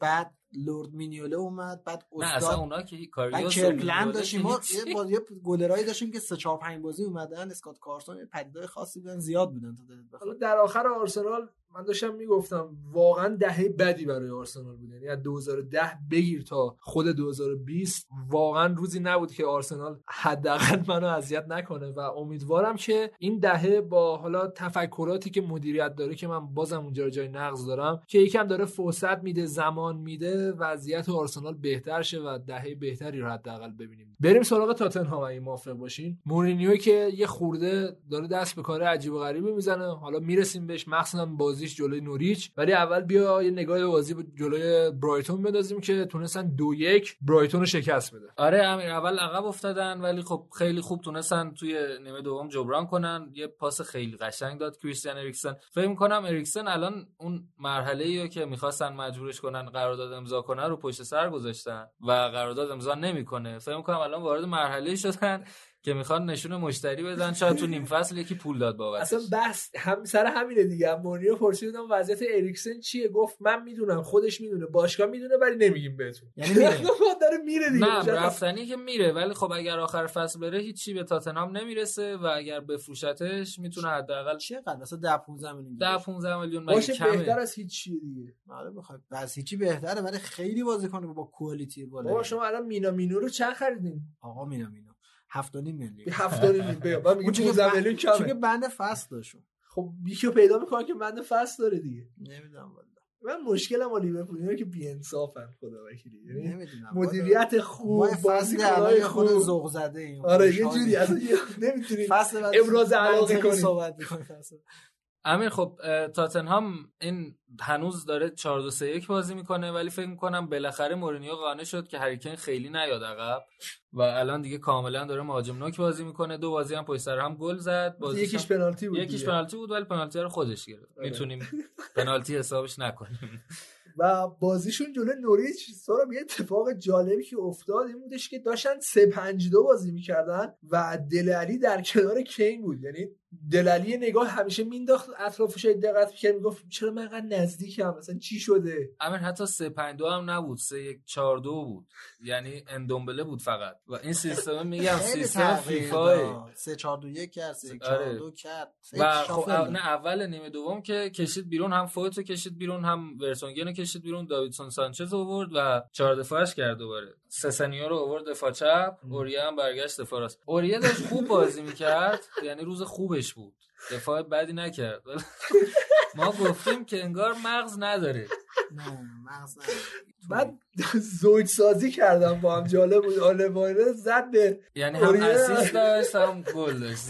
خوب قد کرد اتفاقا، مهاجمو اونجا قد نمیکنه. میگم یعنی دفاع راستی داری که اخراج میشه، پنالتی تا دلت بخواد میده، حالا گل به خودی هم میزنه دیگه. اون پرشور رو داره، میدونی فقط پرشوره. مثلا مغزش خیلی کمه، نمیدونم چه جوری هست. خدا بیامرزش. اون سه فصل آخر گلن جانسن تو لیورپول هم همینجوری پرشور بود ماشاءالله. ببینم اوریه رو اگه اشتباه نکنم امری فروخت به تاتنهام. آره استادو ببین، تاثیرات استاد. من بد بگید ازش. آره یه آرسنالی همیشه آرسنالیه. وانس گالر آلوز بی گالر. بس سر همینه. یعنی یه چیزی هست راجع به مورینیو، حالا من قبل اینکه بیا تاتنهام کارشناس بود و اینا، هی میومد تو این برنامه خیلی مهربون شده بود. بعدم عرضم موضوع گفت من تغییر کردم، خودم میخوام آپدیت کنم. ولی من تن تغییری که دیدم همون 3-2-5 که حالا لیورپول سیتی و پاریس و اینا دارن انجام میدن و بازم همون مید بلاکه، یعنی میاد وسط زمین. چجوری این پرس خفن پوچو اینجوری مید بلاکشو عوض کرده دیگه. خب نحوه اصلا میدونی هیچ تیم بزرگی مثلا تو جزیره حداقل نمیتونه اینجوری کار کنه. دور اینجوری تمام کرده، کلین شیت نمیکنه، گلم زیاد میخوره و کامبک هم زیاد میزنه. دستیاراشو عوض کرده، دو تا دستیار لیل آورده. نمیدونم حالا امیدوارم که بهتر بشه. فکر میکنم تاتنهام از اون تیمایی که ژانویه دست به جیب میشه، حرف و حدیثش هم زیاد هست، حالا یا یه دفاع یا هافک دفاعی، چون که حالا سیسوکو بد نیست ولی هری وینگس هم اونقدر خوب نیست و اریک دایر هم که اصلا نباید بازی بده. ببین یه شیشه تخریبی میخواد دیگه. آره. ماتیچ شاید دوباره برگردونه. عاشق ماتیچ که برای یونایتد هم نمیتونه بازی کنه. میگم نه ولی بازیکن اتفاقا مسابقه هم کرده بود، گفته بود امکان داره برگردیم به تیم مورینیو، گفته بود من فعلا حالا بازیکن منچستر یونایتدم ولی با ببینیم که در آینده چجوری میشه. احتمالاً منم به نظرم میاد حالا. ولی دنیل لوی هم مسابقه کرده بود، گفته بود واسه ژانویه پول زیادی نداریم، حالا نمیدونم واسش خرج بکنیم. کجا میکنن پولا رو؟ اینا چون تعهد تو جیبشون میذارم مثلا نمیذارم دیگه. اینا همش اون سیکل 3 ساله فرپل مالشون رفته. آره خیلی دارن اذیت میشن. ولی کلا یه جهش مالی کرد تاتنهام دیگه. فکر می‌کنم خیلی اوضاع مالیش بهتر شده نسبت به سال‌های پیشش.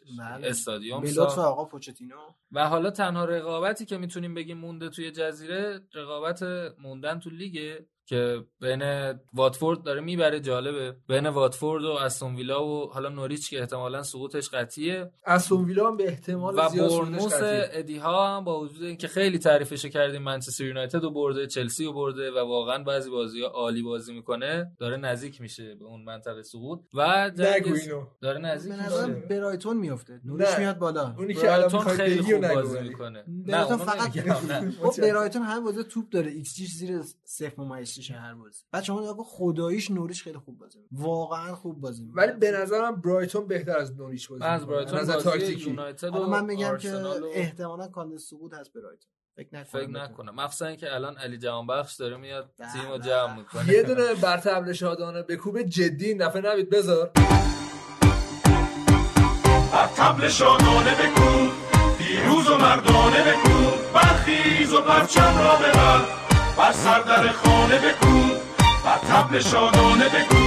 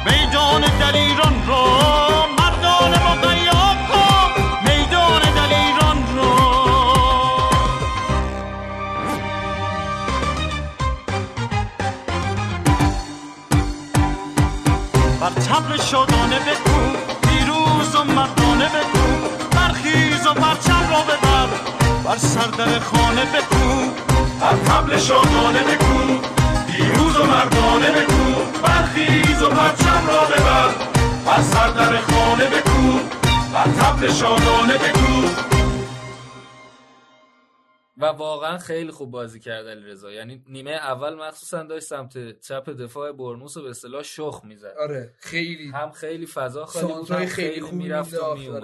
آره و جالب دیگه اولین بازی که تو فست فیکس بازی کنی دقیقه 3 گل بزنی.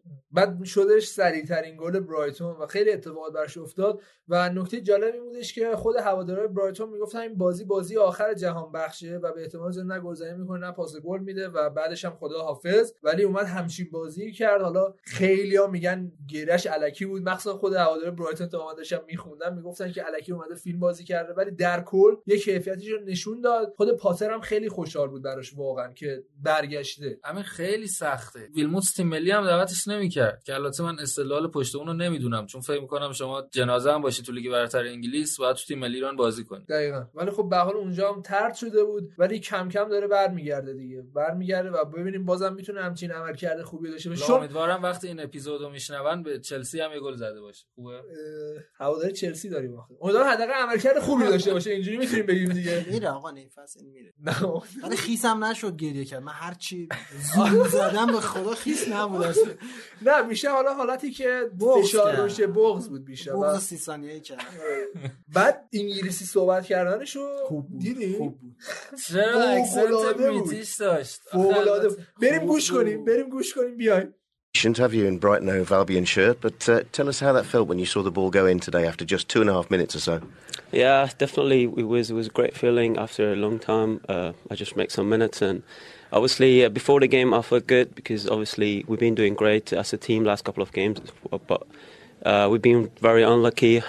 But yeah, this game we had to finish it in the best way possible, and I'm very glad to score and help the team to win the game. To say the least, you seemed overcome with emotion out there while you were celebrating. Yeah. To be honest, I've been waiting for this chance a long time, and I've tried to do my best for the team.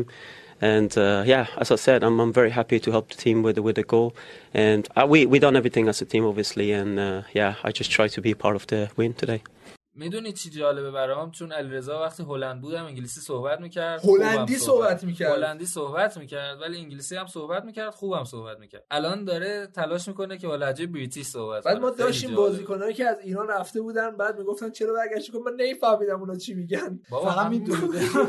همین الان تو مسابقه آگوئرو رو نگاه کن. آفرین. این خود امری وحشتناک کلا. حالا پوچتینو آگوئرو چند سال آگوئرو پوچتینو الان 9 سال است و چین اصلا انگلیسیه. آره. چجوری اون اصلا مدل آدم فضایی صحبت نه بعد صحبت میکنن، ولی آگوئرو ازش پرسید که توی دقیقه 75 بعد مثلا چند تا گل زدی، پپ چی میگه بهتون؟ اولا که میگه پپه خوده.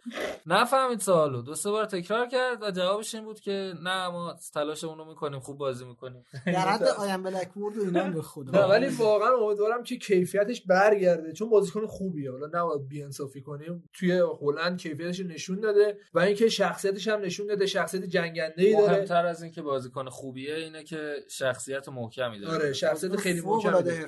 خیلی حرفه‌ای داره عمل می‌کنه، چیزی که اصلا ما از حداقل بازیکن‌های ایرانی انتظار نداشتیم. بازیکن‌های خاورمیانه کلاً آره تمایل دارن به تنبلی و خوشگذرانی. الان تو ناکن سان اگه یه سال اینجوری بشینیم که اگه برگشت من نمی‌دونم شخصیت خیلی بزرگی رو نشون داده. پاتر هم گفت دیگه، گفت این هر روز زودتر میومد مثل بازیکن فوق‌العاده حرفه‌ای تمرین می‌کرد. خیلی عالی، خیلی کریرش واسش مهمه. این خیلی متفاوته. براش کافی نیستش که به برایتون رسیدم. خیلی از بازیکن‌ها ما رفتن به بایر مونیخ رسیدن ولی یه لحظه کافی شد براشون. و باور کنین الان علیرضا که داره توی برایتون بازی میکنه از خیلی از بازیکن‌ها که سال‌ها تو لیگ ماسترن بازی میکنن شاید کمتر پول درآورده توی دوران فوتبال.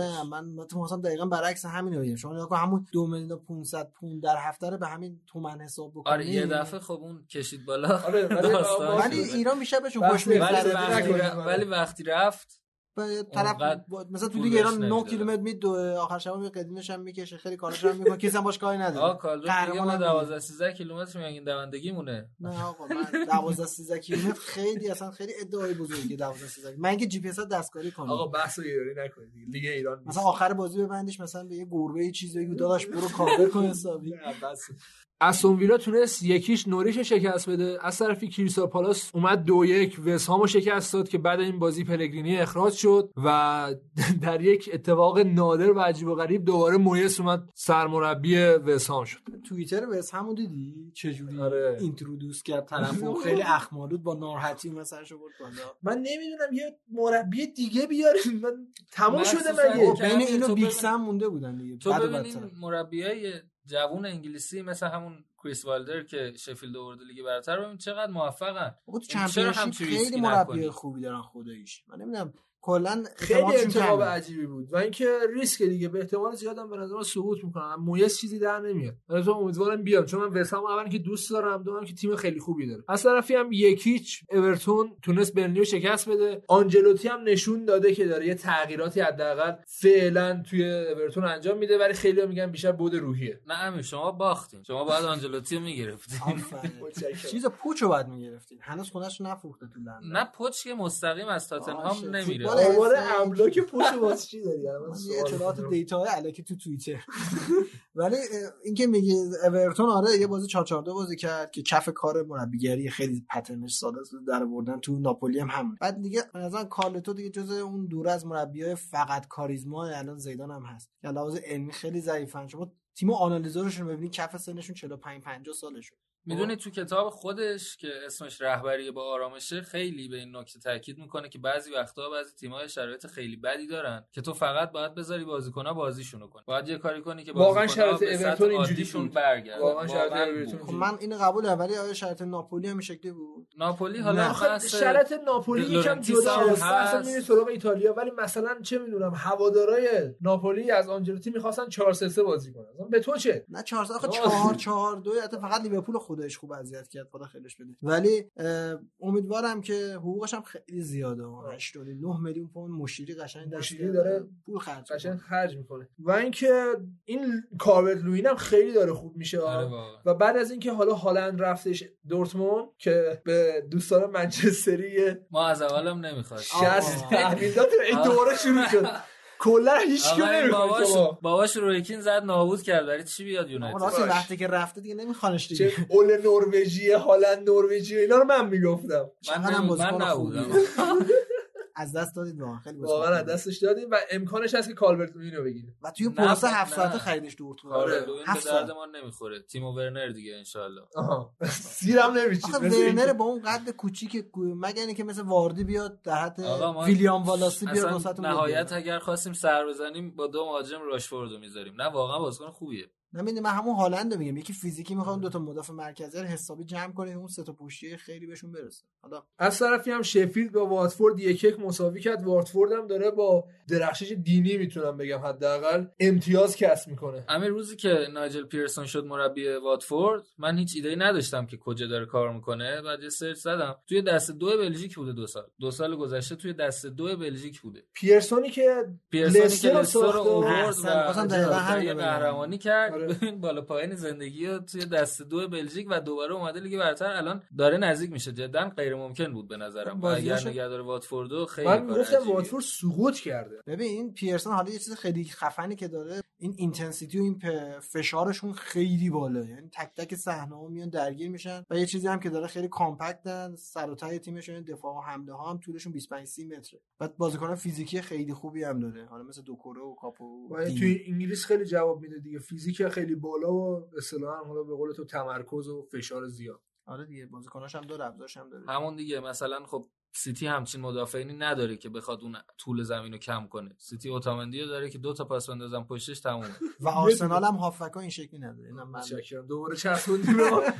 از طرفی هم 2-0 برایتون تونست برموس رو شکست بده. اورتون در ادامه روند خوبش تونست نیوکاسل رو حالا یکم با خوش شانسی میتونم بگم 2-1 شکست بده. کریستال پالاسی که فقط داره مساوی میکنه و یکی از حداقل مدعیای سقوطه با ساوثهامپتون توی خونه، حالا ساوثهامپتون 1-1 مساوی کرد. وضعیت کریستال پالاس هم سورا وضعیت جالبی نیست امیر، درسته، ولی خیلی مصدوم دارن. دفاعشون 3-4 تا مصدوم دارن اگر اشتباه نکنم. این تیم داشت خوب نتیجه میگرفت و دفاع خیلی خوب خوبی داشت، هنوزم گل کم میخورن ولی میگم بدشانسی آوردن. یکی تاوزنت، یکی بنتکه است، کیهیل، وارد، خیلی زیاد چقدر زیادن راست میگی، ولی خب تیمو نگه میداره هایسون. حالا با اینکه خیلی بدم میاد ازش، ولی خب تیمو چرا از هایسون بدت؟ آقا کی خوشش میاد؟ دو تا فکت بده که چرا این زمان روی هایسون لذت میبردیم. من دقیقاً تنها زمانی که توی این 17 جسا لیورپولی بودم، 3 هفته فوتبال لیورپول هم دوران همین هایسون. یه دونه نقل قول جالب داره از هایسون بهتون بگم. ازش پرسیدن امکانش هست لیورپول صعود کنه، گفت نه ما مطمئنیم که بلکپول رو شکست میدیم. من یعنی مکله برم بزنم. اگر از جفت خوشتون بیاد میتونه از رویاسون هم خوشتون بیاد، شباهت ظاهری داره. آره من نمیدونم این چجوری بازیکن‌های مثلا کریستال پالاس رو تهیج بود. بابا تیم ملی ما رو دادن بهش، رفت پاره پوره کرد، اصلا چی بود چرت میزد تو وسط جام جهانی. واقعا چی میاد میگه با اون میمیکو اون کاریزمایی که داره، خیلی عجیبه. امیر همون مربیه که با انگلیس به ایسلند باخت دیگه. بله. بعدش پرسیدم چرا، گفت نمیدونم، نو ایدیا. خیلی واقعا فضاحت بود تیم ملی. و یادمه میخواست واردیو بازی بده، رونی هم با هم بازی بده که اصلا تناسخ نداشتن، نمیشد. و اصلا واردی رو عکسش در آورده بودن، داشت بیرون کمپ تمرینیشون هایپو سیگار میزد. اون ترکیب جوابه. شما ترکیب لیورپولشو ببین، برای بقیه چیز جوابه، نه که فردا یورو بازی بری. من شما مربی همین باشه اصلا باید برنامه وید بکشید. آقا ترویج نه، حالا من دیگه تهشو گفتم، معتاد بشه کوکائین نگو اونو. پس چه چیزی تزریق کنه؟ بگو تزریق کنی. تزریق کنه، ترویج فساد میکنه. راست جو ورزشی نمد. 3-0 واتفورد تونس استون ویلا رو شکست بده، از طرفی هم 2-1 لستر وستهم رو شکست داد که میشه گفت با خوش شانسی بود. یکم فشار روی لستر این چند وقته زیاده و راجرز هم افتاده به تعویض عوض کردن زیاد و عجیب بود. من تعجب کردم راجرز معمولا وقتی میباخت دیگه میباخت. نه خب امسال یکم کمتر شده. ولی هم خیلی بد بود. آره اینم باید در نظر بگیریم. این ایهیناچو هم بازیکن خوبیه سورا، یاد باشه صحبت کردیم در مورد سرعت خیلی بهتری هم واردی داره ولی فینیشینگ زیاد جالبی نداره. آره امیر، حالا محمد خیلی راجرز رو دوست نداره ولی یکی از هنرهای مربی میتونه همین باشه که بازیکنی که همه فکر می‌کنن تموم شده رو به سطح خوبی برسونه دیگه. و این ایهیناچو یا حتی اندیدی میتونه جزء این بازیکن‌ها باشه حداقل. اینو نمی‌تونم من ادعا می‌کنم که راجرز این تیمو چهارم هم نمی‌کنه ولی یک نسل خوبیه براشون می‌سازه. ولی خیلی خوشحالم براشا، خیلی براش خوشحالم. خیلی خوبیه براتون ساخی رو نواد. آقا نسل حالا غیر از اپیزود ما راجع به راجرز اینجا صحبت می‌کنم. من خلاصه مستند بچه‌های لیورپول واسه تهیه می‌کنم، همه دارن گریه می‌کنن. یک قطعا مثبت 18 کلی خون خونریزی هم توش هست. بخاطر فرانسه همین مستند درست کنیم همین. نه آقا من یه توضیح بدم، من مهمان خونه سهرابم، بازی منچستر و آرسنال اگه دیدین هفته دیگه من نیومدم یا سهراب نیومد، دو تا حالت بیشتر نداره، یا من سهرابو کشتم یا سهراب منو. نه آقا من میام، چرا نیام؟ منم خیلی دوست دارم آرسنال بمونه تو لیگ. همین تیم خوبیه. من تو سوم قشنگ نبود، اصلا خوب نبود. من اینو آفنسیو میدونم و دوره بدیه بوسا. آره نگران نیست، توی 10 ساله دوره بدی بود. حالا دیگه ولی هواداره آرسنال خیلی خوبن، ما بهار داریم. ما یه نگاه به جدول آقای گلی داشته باشیم که واردی با 17 تا، اوبامیانگ عزیز و زحمتکش با 13 تا، اینگز با 12 تا، ابراهام 12، رشفورد 12، استرلینگ 11 و هری کین هم 11. سادیو مانه هم 10 تا، آگورا هم 10. یه نکته جالبی بودش که فصلی که مانه اومده حالا لیگ برتر، ساوثهمپتونشو در نظر بگیر تا همین الان، تو هر فصل حداقل 10 تا گل زده که آمار خیلی خوبیه برای مهاجم. و در آخر هم یه نگاهی به جدول داشته باشیم که لیورپول با یک بازی کمتر با 55 امتیاز و هنوز بدون باخت در رتبه اوله. بعدش لستر با 20 تا بازی و 13 تا برد در رتبه دوم با 42 امتیاز. بعدش منسیتی با 41، چلسی با 35، منچستر یونایتد 31، تاتنهام 30، وولفز 30، شفیلد 29، کریستال پالاس 27 و اورتون هم با 25 امتیاز در رتبه دهمه. آرسنال نمیگم. درست دیگه. نمیگم. نمیخوام.